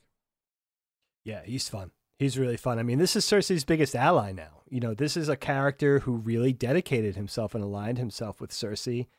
Her biggest ally, this disgraced Maester, definitely not sanctioned by the Citadel. It's sort of this Dr. Frankenstein type. Mm. Not just because of what he's doing with Gregor with the mountain, but because of just everything he seems to be involved with and the exception that Grand Maester Pycelle takes to him being around and even you know he she he's the liaison that comes to see Cersei in the cell before she's let free for her atonement walk, and he's really the one at her side now, and creates this basically this super knight zombie thing to protect Cersei. Cersei has like a proper robot knight monster now. And uh, so she's got a Frankenstein's monster and a Dr. Frankenstein. It's a really interesting dynamic. And I remember back to meeting this character in Harrenhal, I guess it was, where they where they kind of uh, recruited him, Jaime and Brienne, and maybe was Cat Stark at the center of things back then. I'm not even sure. But it's interesting what they did with the character and how he just draws up with Cersei.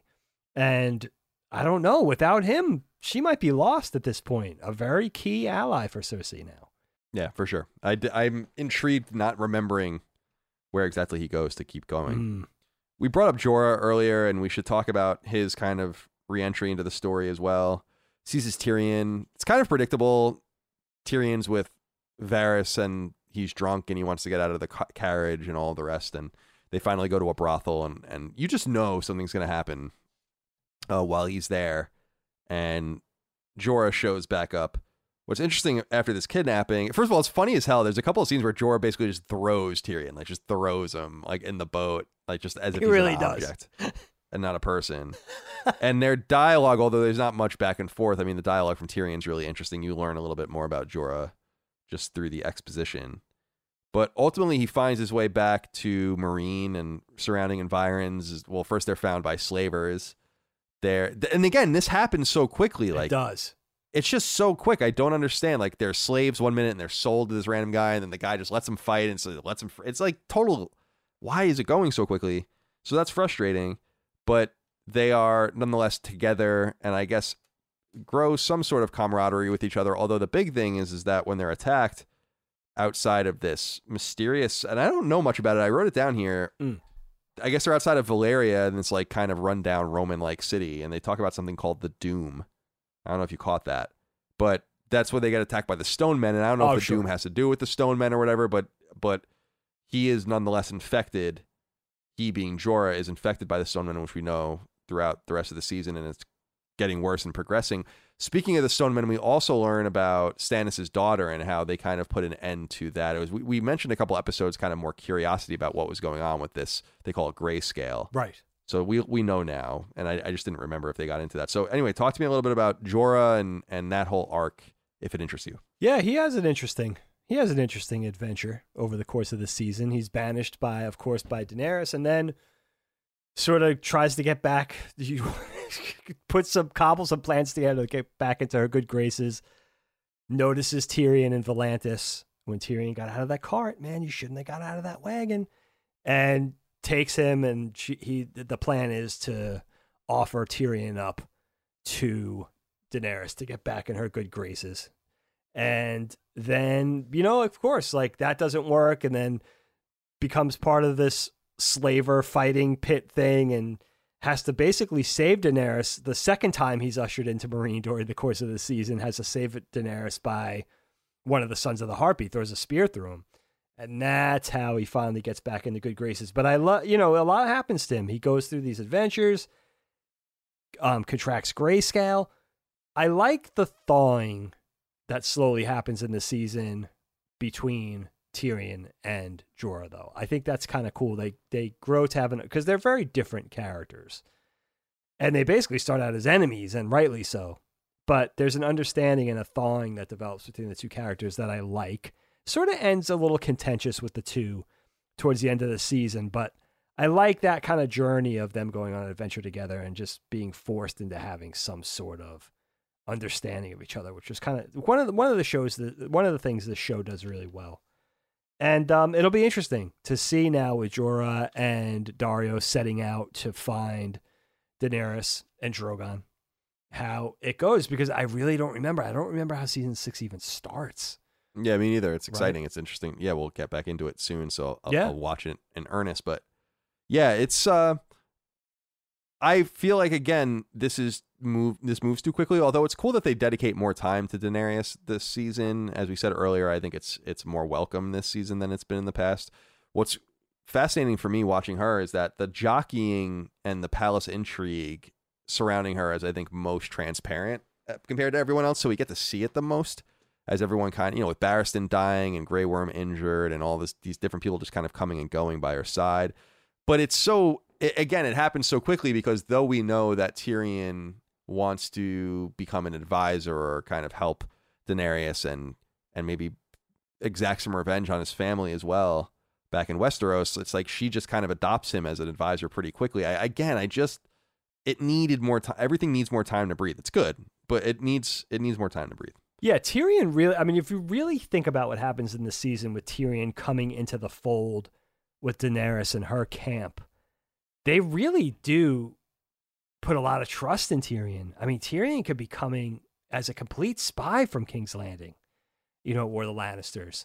So they really do put a lot of trust. Daenerys, especially, puts a lot of trust in Tyrion and sort of welcomes him into the fold pretty rapidly. And it's one of those things where there was like no vetting process, really. They were just like, all right, I guess you're our friend now, you know, type of thing. And, you know, Presumably, pre- well, presumably they would at least know that they must. They they say that they're looking for Ty. You know, Tyrion is wanted, so they must Right. know that he killed Tywin. So at the very least, they know that like, well, he did that. I mean, he could be working for someone else, but maybe there is that. That's true. So, uh, that's yeah. a good point. And you know, he's very charismatic too. And I think there's a lot of humanity with Tyrion, even though he could be funny and he could be, you know, he could be clever and all of those things. There is something trustworthy and sincere about him and authentic. So I think that, you know, he has that going for him too. And I think I, I think he also has a little bit of a death wish. I think he's kind of half hoping she banishes him or assassinates him in the beginning because he has that still that long-standing feeling of just that depression and the sadness and just overwhelmed by everything that's happened. You know, he's not himself. He he he's he finds out he's not. He still wants to drink, but even in the brothel, he kind of discovers like I'm not eh, I'm not feeling this thing with the whores and stuff like that. He's changing. There's a change coming over Tyrion, and it's interesting. It, it'll be interesting to see where it goes for him now. Yeah, I think part of the the compelling aura around him is this idea that he just plays the odds over and over again and he wins. And Yes. you kind of get that vibe when he's dealing with the slavers, in which he's like, you know, I was a fighter and I did all these things and blah blah. He just got, but again, it doesn't feel like it's very well developed. It just feels like it's too rushed because you would have you would have imagined he could have gotten to that point, but maybe like play it out a little bit. he does us, survive like, by the skin of his teeth. He's almost Yeah, killed by true. the slavers at first. Then he's sold. You know, um, Jorah is sold, and he's almost left without Jorah. He and and I like, but a lot happens in a short time. But I like Tyrion's desperation through it all. He seems very, very like a lot. He knows that a lot at stake, and it's hair trigger. Like his fortunes could turn on a dime and he knows it and he acts like that this season which i think is really cool there's a there's a big sense of urgency that makes you nervous to watch it you know it's like how is he going to stay with Jorah how is he going to end up in, with Daenerys it almost goes wrong so many times but it is again that pace and that rhythm it does feel a little rushed Yeah, and uh, I will say that I do like seeing him in combat. Like, there are a lot of characters it's fun to see in combat. I, I really like seeing Stannis fight and others where you, not that that Tyrion's talking a big game, but it's fun to see him in combat when necessary. I think, as far as I know, he's killed three people so far, and, Yeah. and in the arena he kills a person with a dagger, and he's like willing to defend himself. So I like that. He's not like a shrinking violet, even though his stature would suggest that he should be. He's, I mean, think of all the things he's been through, he's courageous just physically. His entire, yeah, he is. He's very courageous, and I think it's uh, it's really neat. We haven't really gone to Jon Snow yet as far as his status with the Night's Watch, and of course, the way the show ends or the season ends with him being stabbed to death, or so one assumes. But he's voted by the skin of his teeth as the 998th Lord Commander, as they say. And we find out that Maester Aemon has been there for 10 of them, which is so fascinating. That's and I love the scene with him and he's dying and he's talking about his past as a Targaryen and Mm, kind of forget about all of that as well. good shit But I, I, I kind of was bummed. I forgot about the whole stabbing scene, and I was bummed because I was like, you know, it feels like people are kind of coming around to him. At, at one point, the old Lord Commander says to him something along the lines of like, you know, you're, you have a good heart, and it's going to get us all killed Yeah. or whatever. But seem to acknowledge like something decent in him, but nonetheless, they when he tries to, I guess, do right by the wildlings, which is I, I am I I understand everyone's skepticism, especially you know with Ollie kind of laying the last blow and all of that, seeing what happened to his family. Sure. You kind of understand that, but Jon kind of lays out to them for the first time, and they see it themselves at Hardhome, at the Battle of Hardhome, which is these people will either become undead soldiers or they can come on our side and maybe have a chance. We can have a better chance. In other words, it's not like a zero sum game. In fact, like every person you don't bring over the wall is going to turn into one of those creatures. Absolutely. And Yep. they don't really strike that at home until this season as making it a thing. It's like this is not some sort of binary choice. Like we must remove their bodies basically and get them on the other side of the wall. And we see that a wall can be effective at Hardhome when the the avalanche looking thing comes in and and dude, I love that scene when they're they're they're at the door and the the gate and uh, everyone's like banging on the gate trying to get in and then they all just retreat away Oh, from the gate so- and the shadows go away and it's like it's just so creepy. So but eerie. anyway, what do you have to say about what's going on at the wall and beyond? Yeah, I mean, Jon Snow, like you said, he gets the Lord Commander role at the skin of his teeth with uh, Grand Maester Aemon's vote, pushes it over the top, and just beats out Alistair Thorne. The whole thing with Jon and Alistair Thorne, I find myself really longing for Alistair Thorne's respect. You know, he I think he acknowledges Jon's leadership. I think he acknowledges the kids' fighting prowess and everything like that, but there's just there's such a there's such a vile sort of hatred for Jon at the at the heart of things and you're just hoping for that to thaw. Like you're hoping for that ice to melt. And it's the one thing I was pining for this whole season is like is Alistair and Jon can they come to some sort of agreement? Can they, And they almost seem to because- He almost seems to because he makes him first ranger and all of that and Yeah, I know, mean, Jon is to- always gracious, but you never see it wash the other way with Alistair. And then, of course, it culminates the way it culminates at the end of the season. But I like uh, when they come with this battle, the Wildlings, that little faction of the Night's Watch and Jon, they come to Hardhome to fight the dead. And it really makes you realize what they're up against now. It's a proper battle. And the Night King is there and he does what he does. But Jon squares off against one of the Night King's lieutenants. And that battle in itself almost gets Jon killed. I mean, thank God he had the Valyrian steel sword, or he would have been finished. Or, you know, have some dragon glass or whatever. But it only makes you realize, oh my God, the Night King is no joke. And then, of course, you see as they're floating away in that lifeboat, Jon and his, the last remnants of their survivors, he raises his hand and resurrects that all the dead. So now they know all their suspicions are confirmed. They're fighting this foe that's unbeatable, essentially. And it's horrifying. And, you know, they have a giant and they have all these weapons and they're fighting for their lives and scraping with everything they have, but they barely make it out of there. And a lot of them don't make it out of there. So now you really know what they're up against. And then, of course, you're dealing with the tension of those wildlings being promised refuge behind the wall. And is Alistair and his cronies going to let them in? And you don't know there for a second. And then, of course, he does. And then tragedy. I, I don't remember this ending, what happens with Jon. I, I did not remember this at all. I think I remember what happens to get back to the living because somebody shows up right in time around the same time Jon comes back with the wildlings. But man, that whole traitor thing, that whole moment, dude, is so brutal. He's he's murdered by like 10 of his brothers, including his including Ollie, who is Yeah, like steward. his steward. Yeah. So, yeah, dude, it's and that answers the question about Alistair. What side is he going to come down on? He's the first one to plunge the dagger in. Wow, what a moment! I really forgot about this. It was a shock to see it again. Yeah, it's hard because I, I, on one hand, you can, as I said, you can understand where they're coming from. Like, oh, like I said, he's the 998th Lord Commander. It's like, Sure. who the fuck are you, dude? Like, we don't we don't deal with the wildlings. We don't do things this way. Like, you can understand. They, we have all of this insight that they don't have, and also we ha- are lacking all the context that they would have. And so, I don't want to. I'm not a violent person, but it's like maybe I would have been one of the people stabbing him in too. It's like, dude, we we fucking hate these motherfuckers. Like, Yeah. and and also we don't. Although it, you can't, I was gonna say like we don't understand the the.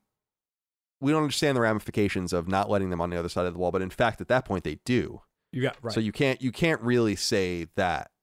But it is hard because you want Jon is a good person. It's just these are dark times and I, I love the the Hardhome scene for a lot of different reasons because we meet some cool factions, like some characters that seem like they're going to introduce, like that woman chieftain. Sure. You know, you feel like, oh, this is going to become like a character, and then they wipe them all out. And there are a few things I want to say about Hardhome. First of all, I love that scene when all the when the the, the silhouetted scene of the four kings or whatever they Oh, are. I don't know so the, the leaders. It's awesome. It reminds me a lot of that sweet silhouette scene of the enemies in Death Stranding Mm. the uh, PlayStation 4 game. And I love that, and I love how the enemies come over the the hill and just fall, and then wake up and co- and I was kind of hoping like I would have done this a little differently. I don't know if it's like this in the book or whatever, but they stop at the water's edge, which I think is weird. And what I would have liked for to have happened is like all of the people there just killed themselves, all going after them, even in the boats, like just going into the water and dying, Right. Like drowning and dying. And these the White Walkers basically showing like we don't even need these people anyway, like and this is like they're so ferocious they're just going to chase you no matter what even if it kills them i would have liked that like it felt a little weird that they all i like how he revives them all it's oh sweet Oh my but then it would have been so cool if they all just ran at the water and basically all just committed suicide and and they were and maybe just the leaders were left i would have liked that visual Yeah, I can see that. Sure. but I mean, it, it- does show that they're trying to build their army and, and do all of the rest. I like the visual too of the giant walking into the water. Oh, it's so good. He's gonna make it all the way to the ships.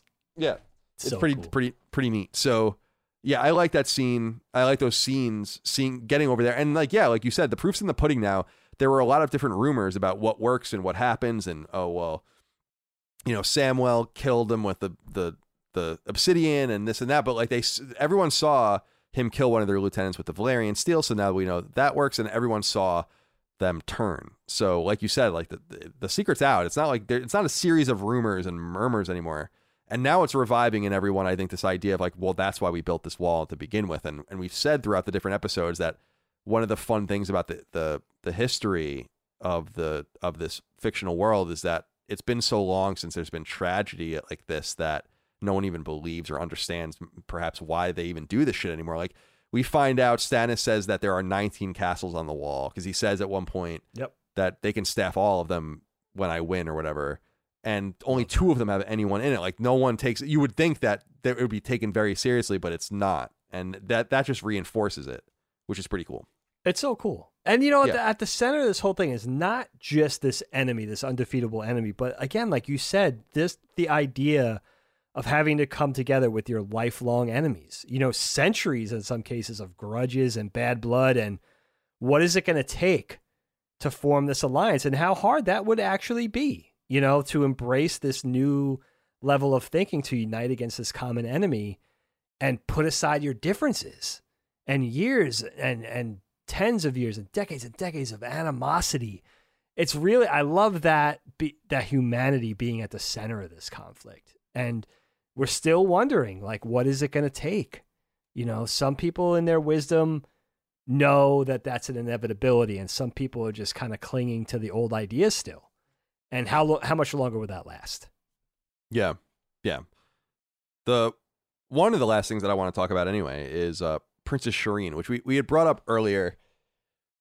And she's sacrificed the new sacrifice to the Lord of Light. She has the king's blood in her, and they cast some blood magic, I guess, to try to better their situation after the the Boltons successfully sabotage them.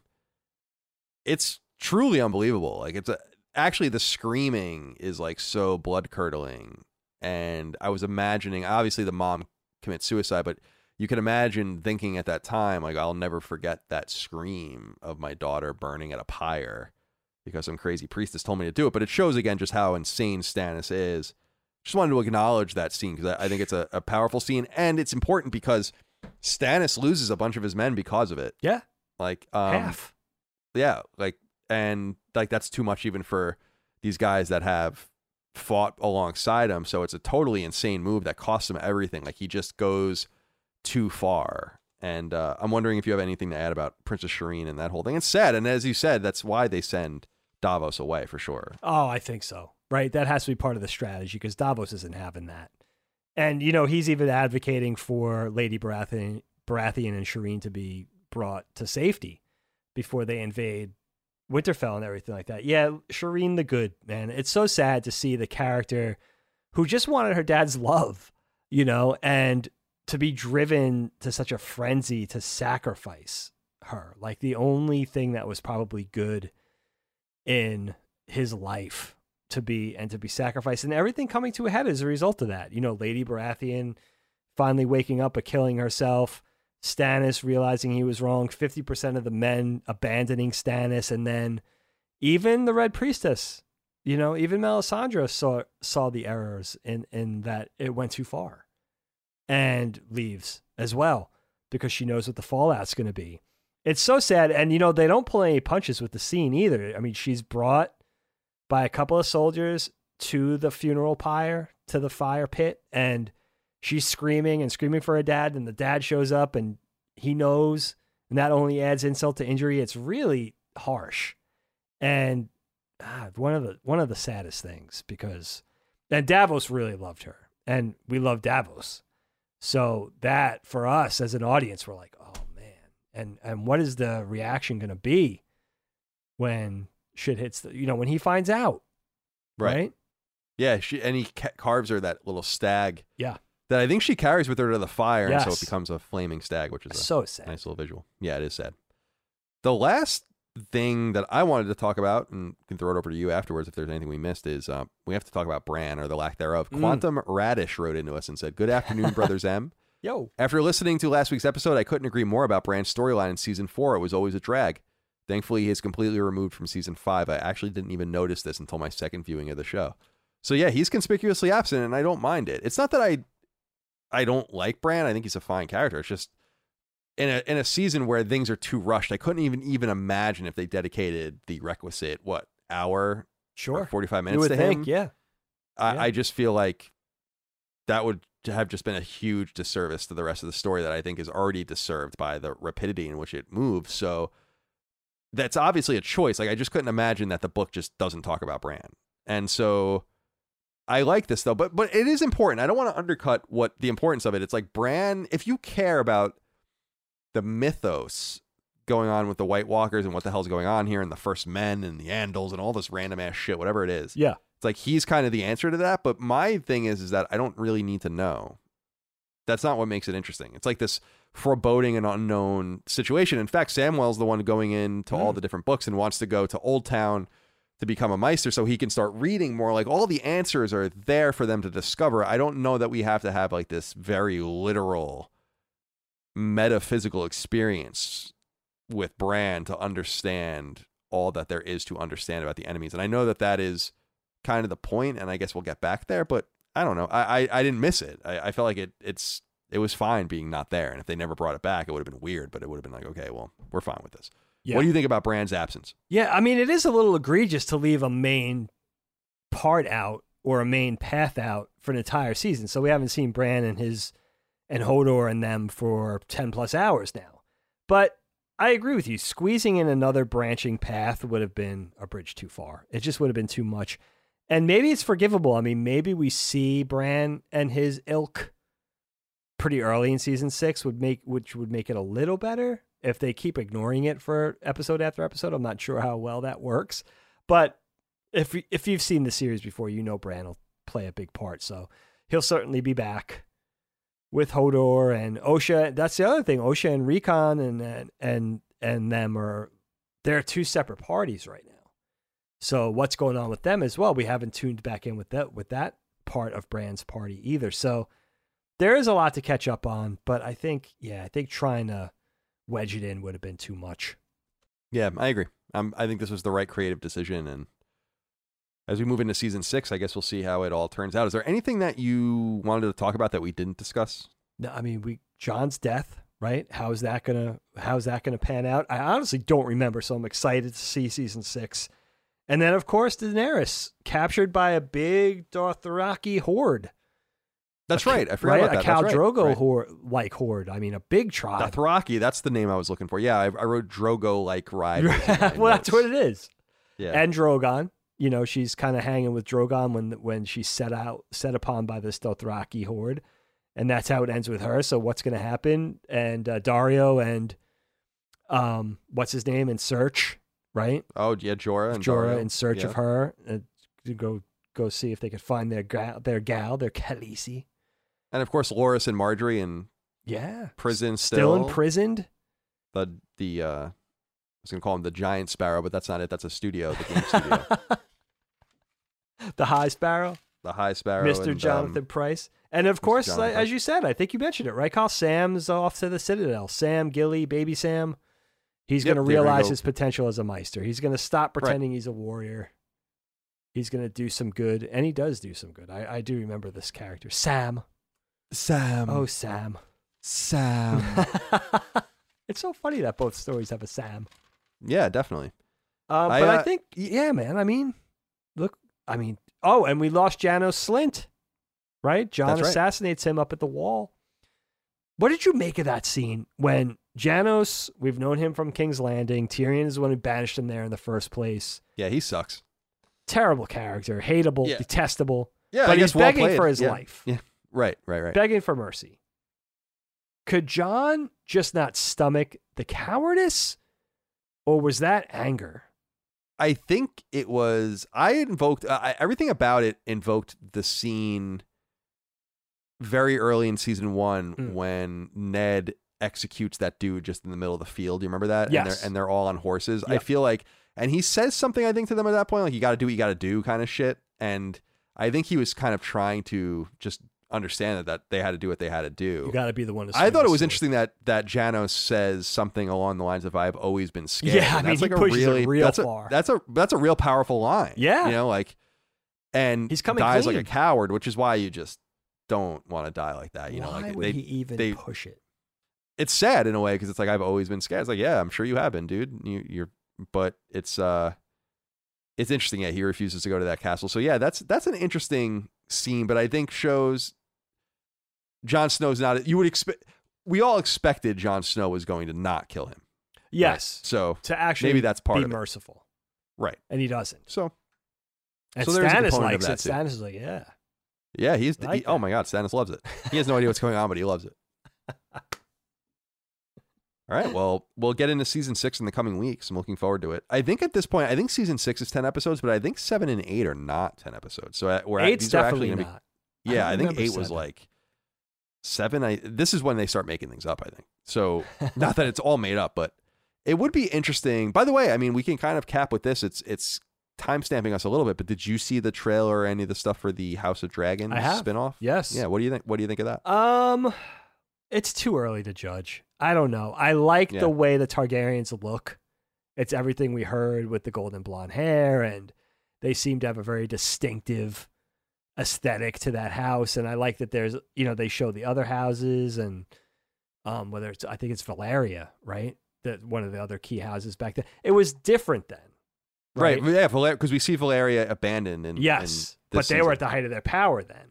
right. So it's yeah, and I'm so curious about that. Like, I'm so curious what happened there. They, they again, they use they use that term, the Doom. I don't know if that's like the Stone Men because they, Yeah, they was the that Stone Men are there. I wonder. yeah, I don't know. I don't know. Good it's interesting. Yeah, What do you think? How do you, how do you think it looks so far based on the? it looks cool. Yeah, I think it's too early to tell. I, I, I, kind of, I implicitly just trust everything HBO does. Not everything that they do is for me, but it's always of a very high quality. They Sure. very typically miss, and I don't think that they really run anything into the ground, or they, they, they tend to treat things with a little bit more care. I mean. Look at what they could have done with The Sopranos all these years. Look what they could have done with shows like Oz or The Wire Sure. or whatever. Even stuff like I, you know, I don't know if they could command them to come back in any way. Financially, I'm sure they could. But even True Detective, Oh, right? man. Season one. I know that there's like some stuff with season three. I don't didn't see any of that, but Yeah, uh, yeah. in connecting it, it but was, it was pretty good. But it, like I just don't think that they ever really push things too far, or very, very rarely do. So if they feel like there's a story here worth exploring, I think that's cool. I just think it's frustrating for a lot of people with this percolating, with Elden Ring having just come out, it's like George Martin is doing all these things except finishing his books. And I, I, it is funny, but I understand people being like, "What are you doing, dude?" Like, I think there are a lot of people I think that expect that he has basically embraced this idea that I think happened to the Wheel of Time and some other book series where he's not going to finish it. Oh, like see, someone that else is going to do it. tragic. You know, like where, but I guess other authors have finished a couple of these long running series and Yeah. have, and it's been good. And maybe he can even be give, you know, be giving them instructions or whatever. But I just, I want to see, I think a lot of people are eager, especially as we got now get into this more nebulous made up space, as it were. Like, what are your intentions here? Yeah. Like, what, what didn't we get? You kind of screwed us out of it. Mhm. But it's the George Lucas conundrum where it's like, well, this came from your mind. I mean, yeah, we wouldn't have it without you. So we, it's hard to be too mad at you, sure. but you kind of dropped the ball. Yeah, I mean, I don't know what. I don't know what you're doing. I, I don't know. Like, even if you had a ghostwriters do it at this point, I don't know what you think you're doing. Uh, that's Yeah. my whole thing. Is like that's my whole thing. Is I don't know what you think you're doing. Like what. You know, as a creator and as a, you're a free man, and I know he just wants to do his own thing, but don't say that the money and the situation doesn't can't change a person because I think a lot of that happened to him. You know, Yeah, And I think that's a lazy big now. To be honest, It's true. I think you're right, Kyle. I think it's complicated when it comes to something like this because you take the hunger out of the equation, right? He's certainly not a hungry man, and I'm not making fat jokes, but no, no, I, I, agree. uh, extremely successful and will set for life already. So, you know, what's the what's the motivation? And I think there's a lot of that. You know, perhaps fearing messing up the books, like everybody thinks the show is messed up with season eight, and sort of living with the sh- the shadow of that. You know, the cloud, dark cloud hanging over your head for that potential. I don't know. I mean, there's probably a lot to it, but. It would really be tragic if he went to his grave someday and didn't fit. Because what does he have? Two left? mm-hmm. Yeah. So there's two. and I think he like has released like some chapters Okay. Oh, from one of these books. weird. Um, you know what? That's strange. Hold on a second. Game of Thrones books wiki. A Game of Thrones uh, is the novel for okay. Oh, it- followed by a Clash of Kings series, A Song of Fire and Ice. Okay, so oh, wow, there's some spoilers in here. I gotta see. Gotta move quick. Okay. So Game of Thrones was the first book that was 96. Then Clash of Kings was 99. Storm of Swords was 2000. Feast for Crows was 2005. Dance with Dragons, which was this last one, was 2011. So that was before the show even came out. yes. And then The Winds of Winter and A Dream of Spring are the next ones. Okay. And they've both are unreleased. The Winds of Winter. It's longer than I thought. Dude. 96 it started? It says in April of 2011, shortly before the publication of A Dance with Dragons, which took him six years to write, Martin hoped that the last two books would go a little quicker than this one and estimated it would take three years to finish the next one at a good pace. In October 2012, 400 pages of the sixth novel had been written. In 2013, he had written a quarter of the book. Okay. Blah, blah, blah. I mean, it just goes on and on. There's like thousands of words about these. Wow, it's about, known. So that's known. That's common. That's uh, public information. he says in an interview published in January 2020, Martin said that while he was still working on The Winds of Winter, his primary focus, he also continues working on a TV adaptation of the science fiction novel Who Fears Death, for which he agreed to be the executive producer in 2017. Oh. In March and April of 2020, Martin stated that he was writing The Winds of Winter every day. In February 2021, Martin said he had written hundreds and hundreds of pages of The Wind of Winter in 2020, but that even though it had been the most productive year with regards to The Winds of Winter, he still had hundreds of pages to write. Although he was hopeful of finishing in 2021, he did not want to make any predictions. In March 2022, Martin stated that he had made less progress in 2021 than in 2020, Oh. but that emphasized that less well. is not none. It's like, Oh. oh, my God. Well, he's giving us time to catch up. Maybe he's doing it for us. Us too. yeah, I mean, I, I'm excited. I am excited to uh to read it. I it really is- do want to read them. I honestly is do. interesting. He's still writing some other stuff, I guess. I don't know, man. I don't. But I mean, and like I said, he wrote, or I don't know who who knows what he really did with Elden Ring, but Yeah. it- Yeah, yeah, yeah. But he's involved with that. In How big of a too, so. part he had to play and all that. Yeah, it's interesting. I, you know, and he Ah. can't. I obviously he can't ignore that TV money. He's working on this other TV series and stuff. Hmm. Yeah, it's just crazy, man. Like I- his you his know, I writing is just fallen off completely. Like he he I I know that one of the things he wanted to do, and I'm seeing this here in his in his bibliography, is just Yeah. I know he wanted to write a lot of the like supplemental stuff too, like the dictionary or not the encyclopedias and all of that His kind of stuff. I know, and so I know shit. right, right, and I think that that's kind of what he was focusing on. I think he did a couple novellas here as well. So who the fuck knows? Yeah, and then there's a reference book and novella collection called Fire and Blood that he released in 2018 about the house, the history of House Targaryen. Oh, So it's like, so I guess he's doing this other shit. I don't so know. he's but- placating the fans by peppering them with occasional but refusing, but stuff. refusing to finish the sixth book, the thing nonetheless, they the really seventh. want. So, all right, Dave. Well, let's end every episode, or uh, let- let's end this episode of Knockback like we do every episode with a dad joke. All right, here we go. Kyle, a guy walks into a bar and there's a horse serving drinks. The horse asks, What are you staring at? Haven't you ever seen a horse tending bar? The guy says, It's not that. I just never thought the parrot would sell the place.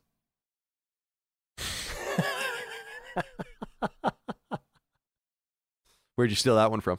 I don't know, some really bad dad joke website that I haven't stumbled upon before. There's a lot of there's a lot of them like this, kind of like I don't long. I guess is one long for a very uh, insignificant payoff, which I think is Yeah. hilarious. Yeah. That's a funny model for a joke, I think. I agree. So expect more of these. Well, well done. Uh, thank you all out there for your love, kindness, and support of all things Knockback. Last Stand Media on Patreon, patreon.com slash Last Stand Media for early ad-free access to this show. If you listen to us on iTunes, please leave us nice reviews there. Subscribe to us on YouTube for those of you that like to watch the shows, prefer to uh, to listen to it. Most of you listen, but some of you like to watch. Come watch. Come watch, voyeur weirdos. and uh, we'll see you next time for more Knockback. Until then, goodbye. Knockback, a retro and nostalgia podcast, is a product and trademark of Last Stand Media and Colin's Last Stand LLC, and is recorded from Central Virginia and the Philadelphia suburbs, USA. The show was conceived by and is produced by me, Colin Moriarty. My co host is Dagan Moriarty. Knockback's executive producer is Dustin Furman, and the show is edited by associate producer Ben Smith. All of Last Stand's theme music is by Ramon Narvaez. As you know, all of Last Stand Media's shows, including Knockback, are fan-funded on Patreon at patreon.com slash laststandmedia. The following names are at the producer support level or higher on Patreon, and we're grateful for your kindness and generosity.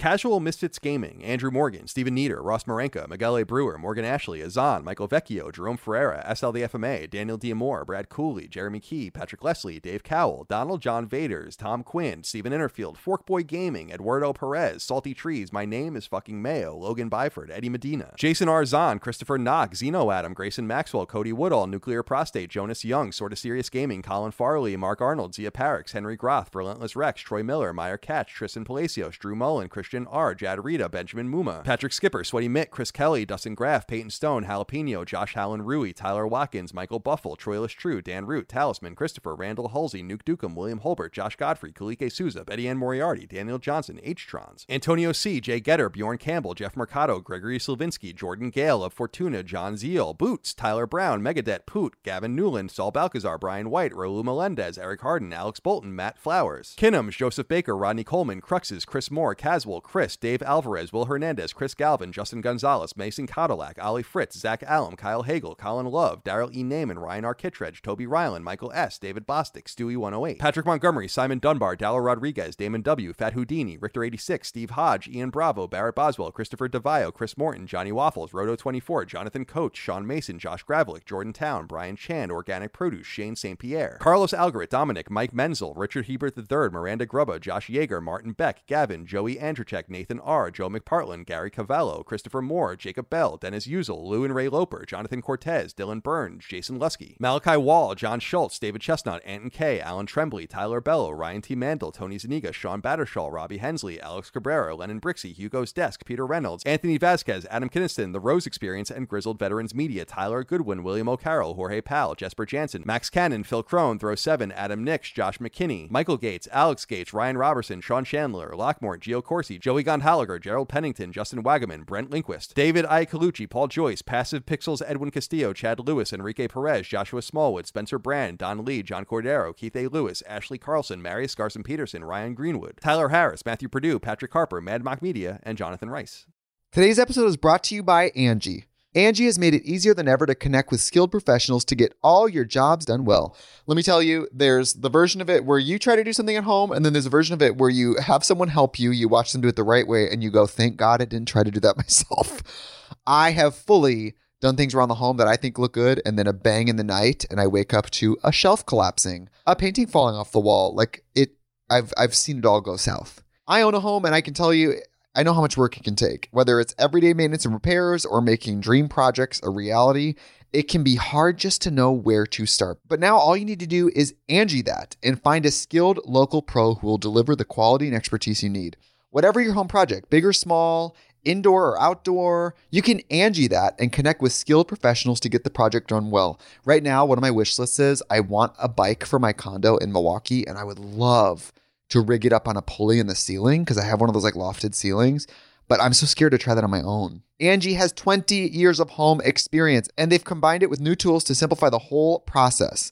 Bring them your project online or with the Angi app. Answer a few questions and Angi can handle the rest from start to finish or help you compare quotes from multiple pros and connect instantly, which means you can take care of any home project in just a few taps. Because when it comes to getting the most out of your home, you can do this when you Angi that. Download the free Angi mobile app today or visit Angi.com. That's A-N-G-I.com.